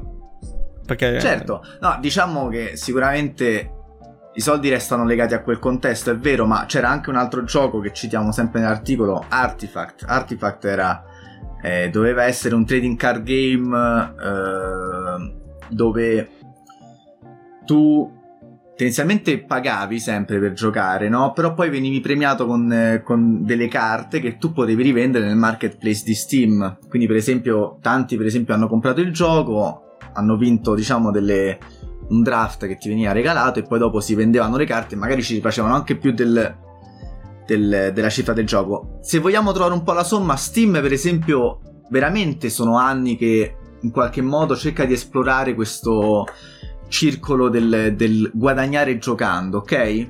Però lo fa innanzitutto chiamandosi Steam, quindi tu, con tutti i giochi con un certo design, di un certo livello, di certo roba che nulla ha a che vedere con Axe Infinity che è un pugno negli occhi e probabilmente pure un pugno nelle palle. e... Sì, poi hanno... E comunque sia... ogni volta che più o meno mi sembra che Valve ha cercato di puntare il dito completamente su una monetizzazione estrema come è stato Artifact non ha funzionato. Cioè, Artifact è stato il gioco di carte più fallimentare, forse, della storia dei giochi di carte, non lo so, ma sicuramente della storia di Valve temo proprio di sì. E Nino Kuni ha un gacha dove i tuoi oggetti del gacha sono NFT. Cosa succede? Botta manetta per farmare NFT. Come su CSGO e Team Fortress, qualcuno ci si ficca per lucrare dove vedi il guadagno e l'automatismo non lo fermi, non si ferma negli MMO, non si ferma neanche in un gioco con gli NFT. E il valore sta nell'unicità, ma quando puoi farmarle e basta non esiste più. CSGO è l'unico esempio vero di NFT market che è diventato un equivalente di seconda moneta di Steam. Sì, che in realtà ci sono delle verità. Che comunque, Scusami, vai, che comunque anche lì è criticabilissimo. Cioè, no, non cambia la critica. Cioè, la critica rimane sempre ah, io... la stessa. Però devo dire che, ecco, io da diciamo da video, cioè Dota 2 per esempio, Dota 2 che a me mi permetteva di giocare con tutti gli eroi. È un gioco gratuito. Ai tempi era chiuso in realtà, era con la beta, ma la chiave si trovava facilmente. Mm-hmm. Che ti permetteva di giocare dall'inizio con tutti gli eroi e che ti davano dei collezionabili in più estetici che tu potevi vendere sul marketplace. Io lì devo dire non ci ho mai visto nulla di male, tutto sommato. E magari un giochino su Steam me lo so pure comprato grazie agli oggetti che mi sono venduto. Ecco, non è che mi limitavano l'accesso a delle cose, non è che un po' magari potevo rosicare perché avevo la skin media del cazzo, mentre c'era quello con la skin pazzesca, però non, non secondo me era un sistema ecco interessante sicuramente che soprattutto per la prima volta delle microtransazioni che andassero un po' più dalla parte del giocatore che dalla parte solo del, del, del publisher del publisher No, beh, eh, idea mia. No, no, ma certo, è chiaro. Io non le ho, le ho, sempre, le ho sempre mal sopportate, nonostante comunque, cioè, nel senso, League of Legends l'ho giocato anch'io. I soldi ce li ho spesi sopra. Quindi figurati. Però, appunto, è proprio, è proprio la questione, secondo me, che poi, per esempio, Counter-Strike, comunque tu ricevi delle casse e devi comprare le chiavi. Quindi hai comunque un sistema di, di loot box che a me personalmente non piace. Poi a qualcuno può piacere perché, per carità, cioè nel senso nessun, nessun problema. Però bisogna, bisogna, rendersi conto degli impatti sociali di questo tipo. Eh, difatti, cosa nasceva su CSGO? I, I mercati alternativi di Counter-Strike. Dove la gente iniziava a farmarsi le skin. Certo, ecco, però quello lì è una forma anarchica già più apprezzabile rispetto a magari, ecco, cioè le loot box, intendiamoci, sì, se levassero le loot box sarebbe bellissimo, no? Nel senso se fosse un po' come un po' come Monster Hunter alla fine che è tipo un gioco dove le loot box che è quello che praticamente un po', un po' Monster Hunter alla fine, no? Quando pre- ricevi premi alla fine della caccia è un po' come aprire una loot box che però ti sei guadagnato giocando e basta. Ecco, sarebbe bello se fosse tutto così. Ma sicuramente fra la loot box di Valve che spendi 2 sì di Valve di vabbè di Valve che spendi 2 euro e poi quello che prendi lo puoi rivendere e rimetti magari comprartene un altro o quantomeno comprartici un gioco se, se trovi qualcosa di decente è più apprezzabile sicuramente seppur giustamente criticabile della loot box di Overwatch che spendi 2 euro e poi quella cosa te la dai in faccia. Cioè quello che c'hai rimane a te e basta, non lo puoi più Sì, però, però, quando tu immagini questi sistemi, poi non voglio addentrarmi troppo nell'argomento, ma quando tu immagini questi sistemi, ehm, purtroppo eh, crei un mercato alternativo non sicuro. Perché il mercato delle skin di CSGO alternativo oltre al mercato di Steam eh, eh, era, era gran parte scam. Cioè era gente che poi ti rubava gli account Quindi qui non stiamo parlando di... Insomma, te, te sto a parlare di sicurezza informatica, mica di esarciccere, ne? Insomma, devi... Eh, cioè, c'è un po', secondo me, una questione che deve essere anche lì approfondita, perché è lo stesso discorso che si può fare col mercato delle key eh, per quanto riguarda i videogiochi. Il mercato delle key dei videogiochi, c'è gente che acquista tantissimi videogiochi in key perché costa meno. Ma, que- no, no. ma quella key è stata rilasciata dallo sviluppatore? Come ha ottenuto quella persona quella key? Ci sono fior fior di indagini di gente che ha visto che c'è gente che rubava le chiavi. E allora... Chiaro, chiaro. Però diciamo che comunque sia quantomeno, cioè è vero che c'è il rischio di un grosso rischio di sicurezza, però è un rischio di sicurezza che esiste anche nel mondo reale, nel senso che quantomeno Valve lo store te lo dà, ecco, non è che ti lascia in balia degli squali, se poi dopo te magari anche perché sei un ragazzino un po' inconscio, no? E quindi andresti tutelato, forse non dovresti neanche poterle comprare se non hai una certa età queste cose. Potremmo aprire mille discorsi, però sicuramente... E... Purtroppo, ecco, il genere umano. Non so quanto puoi contrastare certe cose. Ecco, alla fine il, il mercato di contrabbando esiste pure nel mondo reale. No, molti ce, certo, certo, ce, certo. Ce, rimangono pure secchi perché vanno lì a comprare cose. Cioè, insomma. Però sì, è, diciamo che sicuramente sarebbe, visto che si tratta di videogiochi tutto sommato e di divertimento, forse sarebbe il caso di lasciare certe cose più al mondo reale che, che al mondo dei videogiochi. Guarda, detto ciò, in realtà no. Prego, Cosimo, No, giusto una roba per concludere che magari si collega anche a quello che diremo dopo. Se proprio devo vederci un playturn nei videogiochi è già più vicino all'user generated content. Già, se proprio devo vedercelo. Attualmente come adesso, cioè per esempio che sì. ne so, eh, in un metaverso ti faccio un vestito io, lo vendo e allora tu me lo compri e to. Cioè, se proprio devo vedere un playturn è quello più quello congeniale, per quello che anche ricollegandomi a quello che dicevo prima, se ci sarà un'evoluzione sarà di quel tipo più che di questo tipo, tipo X Infinity e compagnia bella. Eh, Giusto... The Sandbox è fatto un po' così. Cioè, eh, è, tipo, cioè... è, tipo, un gigantesco Roblox solo Lo so, lo so, sì, sì, sì. E The Sandbox l'ho mezzo provato, quindi mm-hmm. più o meno queste cose le so. Però... Come cioè... l'hai trovato? Eh? Come l'hai trovato? E Come... allora io sono riuscito a, a, usare solo la parte di making uh, di oggetti e di okay. esperienze. Però non sono riuscito ancora a entrare perché tipo è super esclusivo. Non ho neanche capito bene come cazzo ci si entri dentro. Però eh, sì, per entrare proprio nel metaverso effettivo ed esplorarlo. Almeno quando mi ero informato io eh, c'erano tipo dei rilasci di key, dei pacchetti founder che dovevi prendere. Un po' un casino entrarci. Hmm. Sì, sì, sì. Eh... Ma adesso non so come sia cambiata la situazione, ma comunque. Eh, adesso faccio, faccio, lo sguardo da persona perplessa. Hmm. hmm. Gli occhiali che cascano. Allora, invece adesso arriviamo al topic finale, eh, che è proprio il metaverso. Oh, quello bello. il metaverso di cui finalmente forse riusciremo ad avere delle opinioni un po' più distinte in qualche modo. E, e cercherò un attimo di fare un recap prima poi di, di porvi una domanda, che ho quell'onere di porvi la domanda, essendo lo, l'host, l'ospite in italiano. Purtroppo è la stessa parola per tutti e due i ruoli. Eh, ci sta. E di questa, di questa serata. Allora, abbiamo detto che il metaverso in realtà nella sua definizione, quella diciamo letteraria, lasca, inizialmente è una sorta di ambiente virtuale persistente dove impersoniamo un avatar dove abbiamo un ruolo diciamo sociale, quindi appunto siamo riconosciuti da questa società e siamo parte di questa società. Quindi una sorta di... Eh, l'abbiamo anche voluta vedere sotto un'altra ottica, sotto l'ottica di un mondo alternativo dove essere un'altra versione di noi stessi, no? una versione libera dai pregiudizi o libera dai confini, per esempio, anche del nostro corpo, del nostro status sociale, de- della, nostro- della nostra nazionalità, di qualsiasi cosa. Quindi ecco, un luogo dove potersi esprimere veramente liberamente tramite il proprio avatar. E ehm, Ovviamente abbiamo anche parlato di come il metaverso di Facebook in realtà è già qualcosa di differente e io già qui vi volevo porre una domanda, no? Perché Cosimo, che mi aveva triggerato, disse il motivo per cui la gente si è avvicinata al metaverso è proprio perché poteva esprimere questa libertà, no? Questo, questo suo essere interiore libero da vincoli, senza pregiudizi, ma in un metaverso, no? dove possiamo comprare l'NFT della maglietta di Balenciaga, no? Che cos'è l'NFT? Cioè, perché una cosa sarebbe un metaverso dove qualsiasi cosa può essere acquistata, non acquistata, anzi ottenuta gratuitamente, no? Ma se iniziano ad esserci dei capi, per esempio, che costano un po' di più rispetto agli altri, allora la, ma- la maglietta di Balenciaga non è soltanto una maniera di esprimere me stesso, ma anche purtroppo quello di stabilire uno status sociale, no? E allora, perché dovremmo andare in un metaverso che tramite gli NFT di fatto non fa che ricreare una versione grottesca della realtà dove l'apparenza magari è anche status sociale, anzi soprattutto status sociale?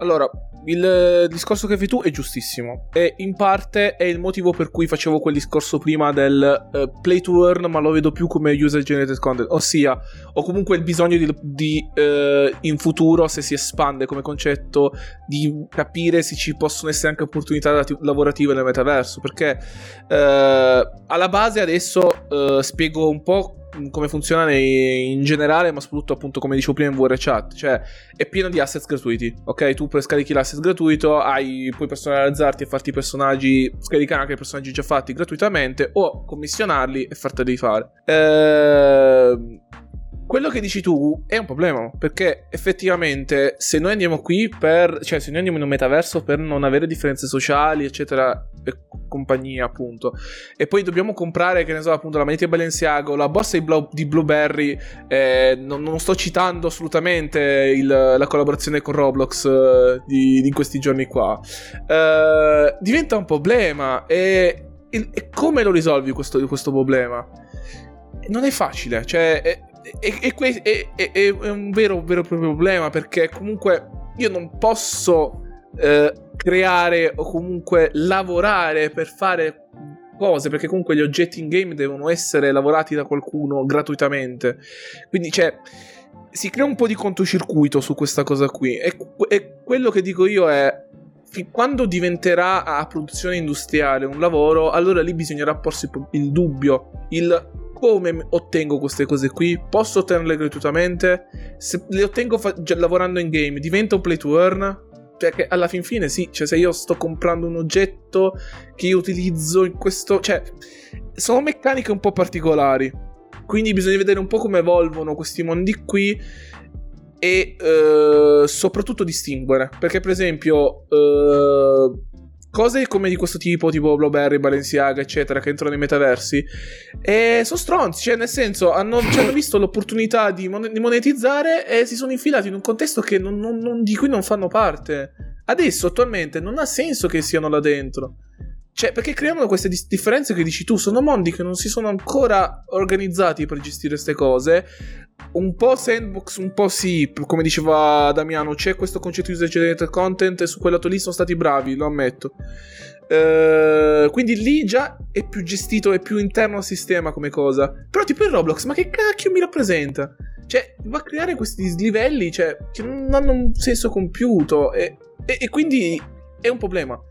Ed è davvero un problema quello che dici tu. Però adesso come adesso non saprei dirti una risposta definitiva. Perché adesso come adesso non ci dovrebbero essere, secondo me. Al massimo, uh, robe su commissione, eccetera, quelle posso capirle. Però non possono coesistere adesso oggetti di questo tipo che ti creano questo dislivello. Anche perché, che senso ha che ho oggetti reali in un metaverso che invece dovrebbe essere fittizio e dovrebbe avere cose sue? Cioè, è proprio contro il concetto di metaverso. Cioè, proprio. Con... E io adesso ti risponderei solo che è sbagliato. Cioè, non deve esistere sta cosa. In futuro potrebbe esserci, però bisogna studiarsela bene. Deve essere sostenibile e eh, comunque non creare dislivelli, che non è facile per niente proprio. Non so neanche se è no. fattibile. No, beh, allora, fa- fattibile, eh, fattibile spero di sì. Diciamo che comunque, sì, cioè, è chiaro, sì, ci, si, ci, sì. si deve, ci, si, deve, emancipare da determinate condizioni socio-economiche che fanno parte del mondo reale, perché altrimenti semplicemente le le si riperpetra all'interno del mondo virtuale. Eh, eh no, esatto. Però sì, cioè, sono, sono, assolutamente d'accordo. Al momento attuale, poi è chiaro, eh, cosa intendiamo come metaverso? La questione dei mondi virtuali o anche l'utilizzo della realtà virtuale? Eh, cioè, nel senso è una, roba, è una roba anche quella interessante perché la realtà virtuale secondo me può cambiare letteralmente come noi anche comunichiamo. Attraverso avatar cam- cambia tutto. Cioè, è proprio un, un, progresso tecnologico da questo punto di vista perché cambia letteralmente come noi percepiamo anche la distanza. Ah, che eh, è una roba su questo, Scusa, porto esempio, su questo, porto un esempio, perché è interessante quello che hai detto. Io ho seguito, lo, lo, lo tiro spesso in ballo perché secondo me è stata un'esperienza molto carina. Uh, una conferenza su Altspace VR, che è un metaverso di Microsoft, di Thrill Seeker, che è uno youtuber, streamer, probabilmente il più famoso al mondo, ok, di realtà virtuale. E stare lì in VR comunque essere seduto, tra virgolette, in platea e ascoltarlo sul palco è, è, un'esperienza strana, cioè, per quanto sia virtuale, comunque un po' ti dà senso di vicinanza, cioè, poi è sceso dal palco e è venuto a parlare con noi faccia a faccia, è una roba particolare, cioè, cioè capi- è, è, davvero, cioè, a raccontarla è, sembra... Mm, una, mm, può sembrare stupido, però a provarlo cambia davvero quel senso che diceva Damiano. Cioè, quindi cambia proprio anche le interazioni sociali che tu hai. Eh, secondo me è molto, è molto, interessante il concetto. Eh, però è chiaro che al momento, se lo se assecondiamo, per esempio, anche soltanto quelle che sono le, la volontà appunto di grandi corporation di creare questi metaversi giganteschi, non hai la sicurezza di un, uh, di un ecosistema etico. Non ce l'hai. Cioè, letteralmente, noi ci siamo già dimenticati dei Facebook Papers ce ne siamo già dimenticati completamente. Eppure poco prima del rebranding in meta erano usciti centinaia e centinaia di documenti, c'era una whistleblower che aveva parlato e aveva dato ai giornali giganteschi documenti in cui veniva stabilito nero su bianco che che Facebook non faceva nulla per proteggere l'incolumità psicologica delle persone, gli esponeva a contenuti che incitavano all'odio, eh, soprattutto anche a contenuti per quanto riguarda le, le ragazze, quindi anche di discriminazione follia. Cioè, follia allo stato puro. Quindi non... Ti stai anche collegando a quello che dice Crypto, tra l'altro. Che, è molto, che infatti è molto intelligente quello che, dice, quello che dice lui. Cioè, bisogna avere, secondo me, il, la questione etica. Cioè, in questo momento anche, anche la questione algoritmica, perché poi non ci pensiamo, ma c'è anche la questione della discriminazione algoritmica. Che comunque ha riguardato, per esempio, Globo. eh, in Italia il Tribunale di Bologna aveva stabilito che il loro, il loro algoritmo faceva discriminazione. Eh, bisogna semplicemente porsi dei problemi etici per queste nuove, cioè, que- queste nuove tecnologie. Bisogna semplicemente farlo, capirne i limiti, capirne le possibilità e capire laddove invece bisogna mettere dei paletti per, sal- per salvaguardare quelli che sono i diritti delle persone. Questo... Certo. Guarda, io voglio portarti invece, oltre il punto di vista etico, un punto di vista un po' più forse materiale, Vai. però comunque che comunque è importante anche quello perché quando arrivarono nel 2004-2005 tutte le, le, piattaforme social, no? E quando è arrivata questa rivoluzione dei social network, noi ci sta, non eravamo pronti, non eravamo preparati, ci sembrò un miracolo, però se adesso diciamo tra le big 5 non so se due o tre hanno i social network in generale vabbè se Facebook sta tra le big 5 del mondo almeno delle, delle, delle mi sembra insomma, dell'informatica è perché eh, con le informazioni che ha raccolto tramite social eh, ha, per, ha, insomma, guadagnato un sacco di soldi ecco per farla molto semplice allora se noi immaginiamo un meta no? è un metaverso che è un ambiente di realtà virtuale dove, come diciamo prima, tu non dovresti soltanto giocare o, o guardare video di gatti o guardare eh, bei o belle ragazze sui social, ma devi anche lavorare, eh, farti una birra con l'amico. Tra l'altro, eh, diciamo, avendo fatto una tesi in computer grafica, ho visto un sacco di tecnologie interessanti che tendenzialmente cercano di eh, perché ovviamente quando noi ci incontreremo nel metaverso più siamo espressivi, no? E più abbiamo un, un, diciamo, un'esperienza interessante. Quindi, ovviamente, si sta cercando di fare in modo che tramite le, le telecamere dei visori si possa anche riprodurre l'espressione facciale, no? Allora, immaginati eh, quando tu puoi prendere oltre alle informazioni, diciamo che prendono adesso le informazioni su come ti svegli, no? sulle facce che fai mentre lavori, su ogni quanto ti distrai mentre lavori, eh, su, che ne so, sul fatto che parli con una ragazza e dopo sei triste e ti metti a piangere. Ho fatto un esempio così a caso. Insomma, noi dobbiamo renderci conto che il metaverso non solo apre sicuramente a una bella esperienza interessante, come racconta Kojima, una cosa effettivamente forte, no? Che ti fa dire wow, questa cosa è veramente interessante, ma apre anche a una caterva di problemi etici che già si sono dimostrati in questi anni, problemi che hanno anche riguardato questioni politiche, ma soprattutto stiamo dando il via a raccogliere una serie di informazioni molto più profonde che hanno dimostrato che sanno elaborare benissimo per stabilire esattamente cosa tu voglia in ogni momento. Allora, se non dico, cioè non dico che questo sia sbagliato perché magari uno può pure accettarlo che, che, Facebook sappia tutto quanto di lui e che gli proponga la cosa che vuole in ogni momento, ma forse sarebbe il caso di iniziare un po' a farli pagare. Ah sì, queste certo, informazioni. Certo. Quantomeno, no? Iniziare a capire quanti soldi possono fare con queste informazioni, tassarle e tassarle pesantemente, quantomeno. Questa è una cosa che le istituzioni, oltre ai problemi etici, che sono secondo me più importanti dei problemi materiali, onestamente, ma anche più difficile da trattare. Invece, un, forse una tassa sulle informazioni già è più, è più facile da attuare ed è da calcolare quantomeno. Eh.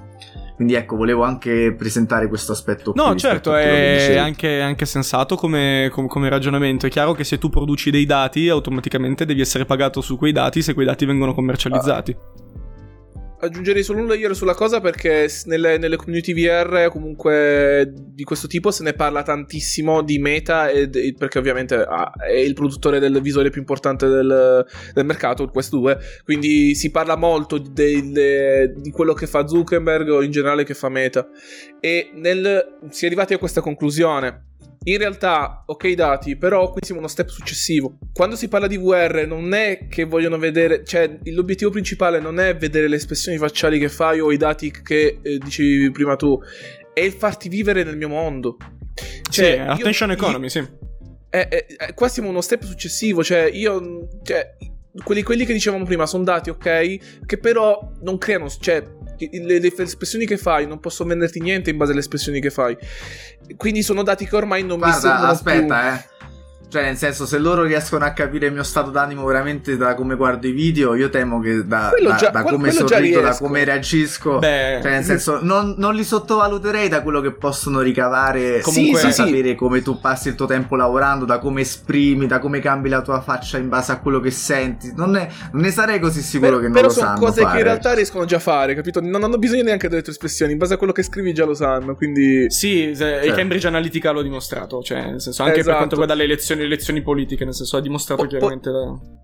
Poi i punti che dicevi prima sono assolutamente gi- giustissimi e ok, però il vero punto po- problematico è questo, cioè devo vivere in un mondo che ha creato Meta? E, cioè, oddio, cioè, io non lo so, cioè, è, è, brutto perché in quel caso lì tu magari, che ne so, lavori in un ufficio, lavori per un'azienda e tu lavori per la tua azienda dentro un mondo di un'altra azienda. Cioè, è privatizzare il mondo, è una roba che è davvero brutta. Cioè, e metti la messa... pulce in una scatola e la scatola in un'altra scatola e poi la spedirò a me stessa. Ca- capito? Di- e diventa un po'. Uh, banalmente, ricordo un po' il concept di Truman Show largamente. Perché tu sei dentro il mondo di. Cioè, è, è, è, è ambigua come cosa. E, e quello è il vero problema. Cioè, il, l'obiettivo di Zuckerberg a sto giro è quello: farti entrare nel suo mondo e farti vivere nel suo mondo. Che e questo è il vero e grosso problema del fatto che ci siano le big corpo dietro i metaversi. Infatti, farli diventare una parte vitale della vita. Quando c'è questa cosa di mezzo, è questo più che il problema di tutti gli altri, e questo è il più, il più grande problema. E al contrario, quando non ci sono comunque le big corpo dietro, si creano situazioni mezzo anarchiche come su VRChat. VRChat, ok, è libero quello che vuoi, però è uh, il paradiso del uh, copyright infra- infringement, cioè c'è di quella qualsiasi cosa là dentro, la gente il copyright proprio non se lo caga. Tra l'altro, piccola postilla molto interessante, su Twitter ho avuto uno scambio con una ragazza che mi raccontava tutto una lore di un documentario che deve uscire su HBO. Uh, che è, fatto su VRChat, su un gruppo di ragazzi che sono conosciuti su VRChat, molto interessante come concept, però dentro al suo interno questa serie utilizza degli asset a pagamento di una ragazza che fa asset a pagamento su Fever, adesso non mi ricordo su che piattaforma. E c'è tutto un dibattito della community di questa ragazza qui che ovviamente si sta lamentando con HBO e questa ragazza qui è una creator abbastanza importante che anche dei suoi avvocati.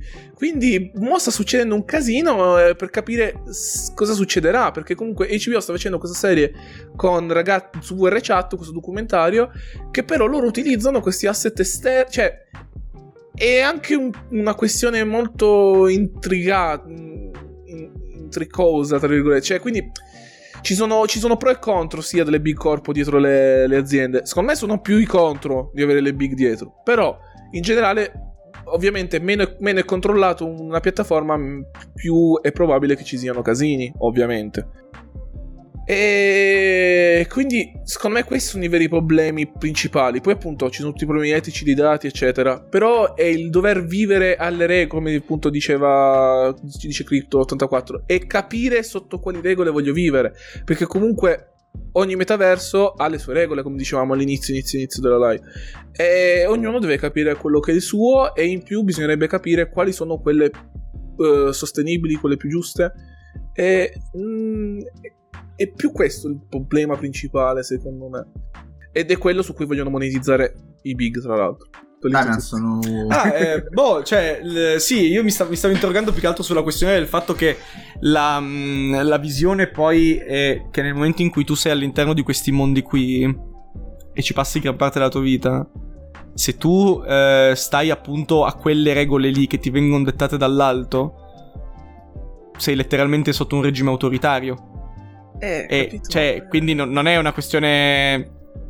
E allora il fatto è che devi creare anche lì un assetto democratico all'interno di questi. Di questi cioè, dei, dei sistemi anche di, di governance delle, delle, cose. Cioè, non puoi. Il fatto è che appunto non, non vogliono concedere queste, queste, tipologie di robe perché, a parte che a livello di design richiederebbero effettivamente un po' di, un po di pensiero, ma oltretutto non non è nelle loro intenzioni lasciare appunto alle persone decidere quali sono le regole della piattaforma che quelle persone stanno vivendo.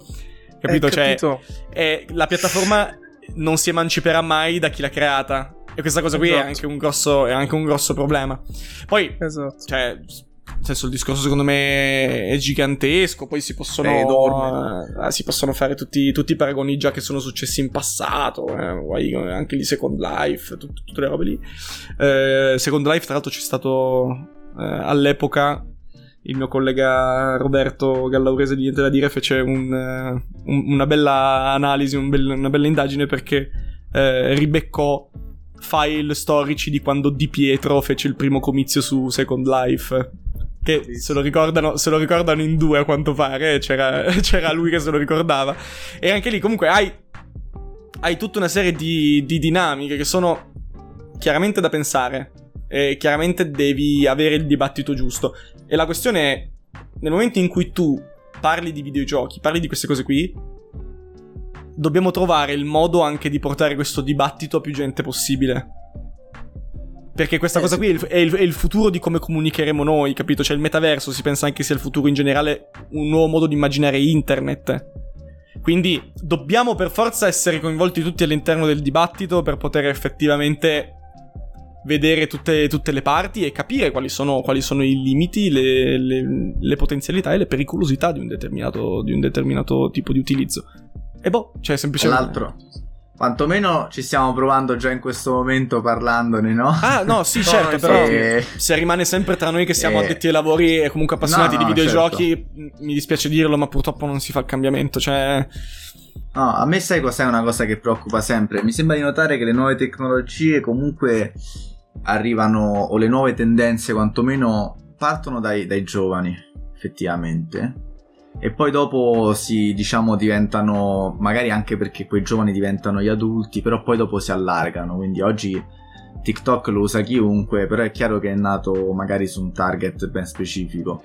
E io temo anche che ma probabilmente perché? Perché i giovani hanno molto tempo eh, quindi a meno che da domani veramente il mondo delle industrie decida che il metaverso è il futuro e quindi già iniziano a introdurre nei luoghi di lavoro il metaverso allora già sarebbe una cosa che nasce ma il problema è che spesso queste cose invece nascono su contesti dove sono i giovani eh, a interagire e tra l'altro contesti non regolamentati dove poi dopo purtroppo cioè i giovani non hanno neanche la capacità no, di rendersi conto di quali pratiche sono pericolose, di quali comportamenti anche sociali eh, negativi eh, sviluppano o magari ricevono Insomma, è un grosso, è un grosso casino da cui, a cui bisogna stare attenti e a cui bisogna parlare perché non è banale, nel senso veramente queste cose qui possono diventare il presente un domani, no? E quindi non le diamo, ecco, non le prendiamo sotto gamba tutte queste problematiche qua, pensiamoci bene perché insomma No, i rischi sono tanti. Assolutamente, assolutamente sì. Poi il fatto è che riguarda anche l- la presenza e la tendenza, appunto, sempre di più a catturare la tua attenzione, come diceva anche Koji. Quindi hai effettivamente tutto un, un intero sistema di, di applicazioni che sono strutturate per attirare la tua attenzione. E, e tenerla agganciata lì, capito? C'è Netflix con l'episodio dopo e TikTok con i video di, di 15 secondi che puoi scorrere continuamente. Ci sono del, delle, dei dark pattern anche nel design che tentano di tenerti più incollato possibile. E il fatto è che appunto bisogna...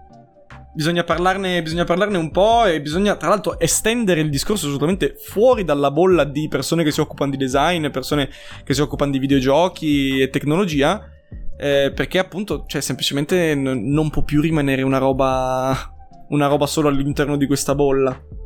Eh, a, livello, a, livello, mediatico e, e poi altro... magari anche smetterla de, di, di, fare appunto i tech enthusiast costantemente e magari avere tipo un approccio giornalistico la butto lì più che altro il vero problema di queste tecnologie secondo me è stato anche che eh, la maggior parte delle cose non era toccabile con mano e quindi eh, la gente la, ne fruiva, comunque ne è venuta a conoscenza attraverso esperienza indiretta.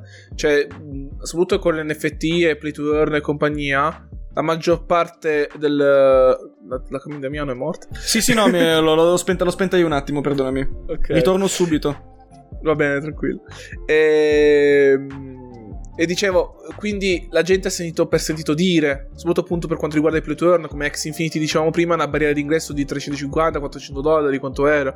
Cioè, quindi anche quello è stato un problema. In più, poi, torna- parlando invece di metaverso e realtà virtuale, lì ancora il problema che, tra virgolette, è poco diffusa. Anche se negli ultimi mesi un sacco di gente che conosco ne ha, pre- ha, preso un visore, quindi mi fa piacere, perché io di realtà virtuale sono assolutamente un, un, un, un entusiasta super positivo, quindi su quello sono assolutamente a posto. E... Vabbè, interessante fa- la realtà grazie, virtuale. Crypto. Ciao, grazie. Grazie, Crypto, buonanotte. Buonasera. Dicevi, Damiano? No, no, no, dicevo, ci sta essere entusiasti per, per, il VR perché è letteralmente proprio un nuovo modo di immaginare proprio sì, in generale come sì. interagiamo anche con, con il videogioco e, e, con il mondo virtuale, quindi più coinvolgimento fisico, che Ma prima sì, il coinvolgimento fisico era limitato al pad, alla tastiera, tutto quello, al, al diciamo alla periferica. Adesso... Infatti Infatti, quello, per eh. quello che ti dà e quello che fai, io lo conto come fosse un, un, medium a parte, perché ha proprio dei linguaggi diversi su molte cose di, da fare. C'è, c'è, un bel video a riguardo che è proprio di Till Seeker che dicevo prima, in cui lui paragona i giochi flat e i giochi VR con le loro differenze che hanno nello sviluppo e anche nel budget che si mette dietro, perché ovviamente essendoci meno base installata hanno un budget diverso le esperienze VR. E ci sono dei discorsi molto carini. E comunque sì, per fortuna sto notando che anche questa tecnologia si sta espandendo, quindi espandendosi queste cose, espandendosi le possibilità eh, di interagire con questi ambienti, probabilmente ci aumenterà anche la necessità di consapevolezza, come è successo con internet, tra l'altro. Più eh, adesso che internet è di massa, ovviamente ci sono man mano più regolamentazioni. L'Unione Europea si è sbattuta per eh, le, le ultime leggi negli ultimi periodi, eccetera, eccetera. Quindi, secondo me, penso e spero verrà da sé Spero solo che questa consapevolezza arriverà in tempo utile e non troppo tardi. Però, perché è, è, è, un mondo, una tecnologia che secondo me ha tanto da dare. Eh, spero solo non finisca nelle mani sbagliate. Ecco, mettiamola così. Tutto sommato, per adesso Meta non sta facendo malissimo, eh, per quanto se ne diceva prima. Per fortuna, sul lato almeno VR, ascolta abbastanza la community. Quindi su quello gli do, gli do buono, eh. Però che rimanga solo una roba loro non mi piacerebbe comunque. Quindi sarebbe carino vedere altre realtà come appunto VR Chat, che secondo me tutto sommato è una delle più valide, date a prendere come esempio per svariati motivi. Spero nascano realtà, realtà simili o comunque tecnologie simili. Tolto che comunque anche su questo discorso ho anche una mia teoria anche a livello tecnologico di infrastrutture su come secondo me dovrebbero muoversi, però entreremo troppo nel, nel tecnico. E... E quindi, come dicevamo prima, sono tutte cose che secondo me sono in divenire. Pian piano, spero e auspico arriveranno. Allora, penso che l'appuntamento a questo punto è fra un anno per rifare il punto della situazione ogni anno. Vediamo quando arriverà questo famoso futuro a gusto metaverso e criptovalute.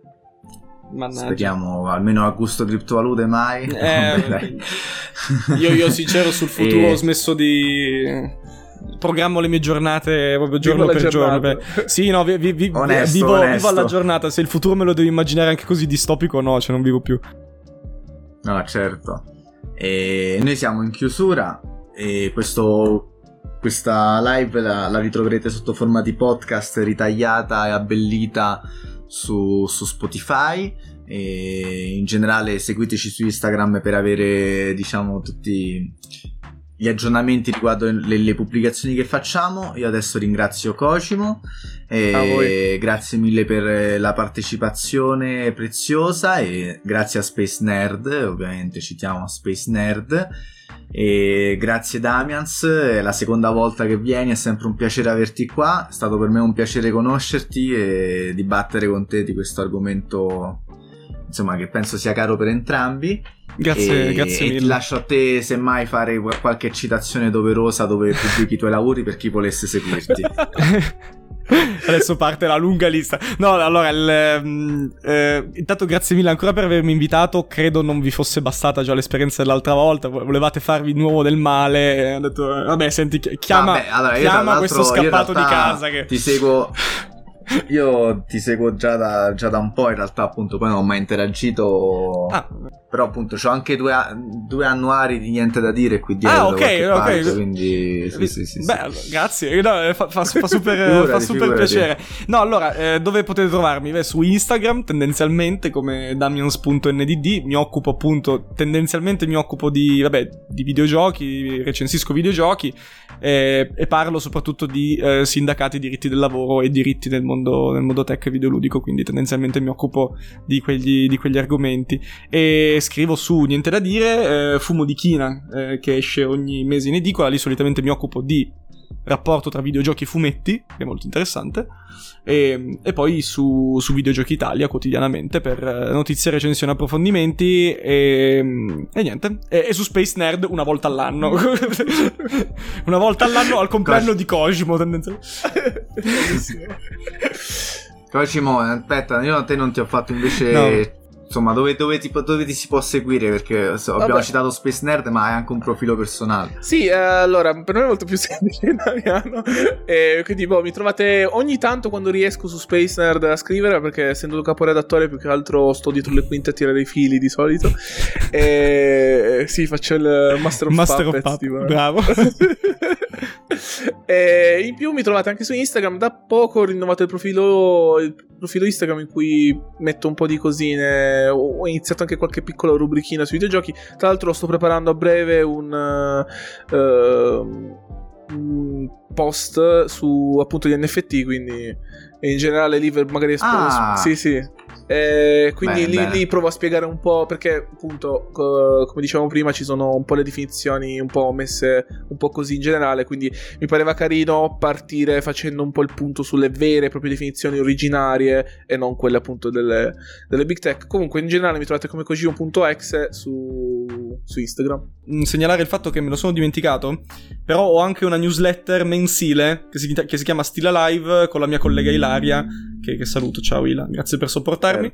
E, ehm, e, niente, su Substack, se cercate Stila Live Newsletter la trovate. Allora, grazie ancora. Mi raccomando, potete trovare poi su Spotify questa, questo podcast e ci vediamo al prossimo mercoledì con un nuovo succoso argomento. Ciao. Ciao a tutti. Ciao a tutti.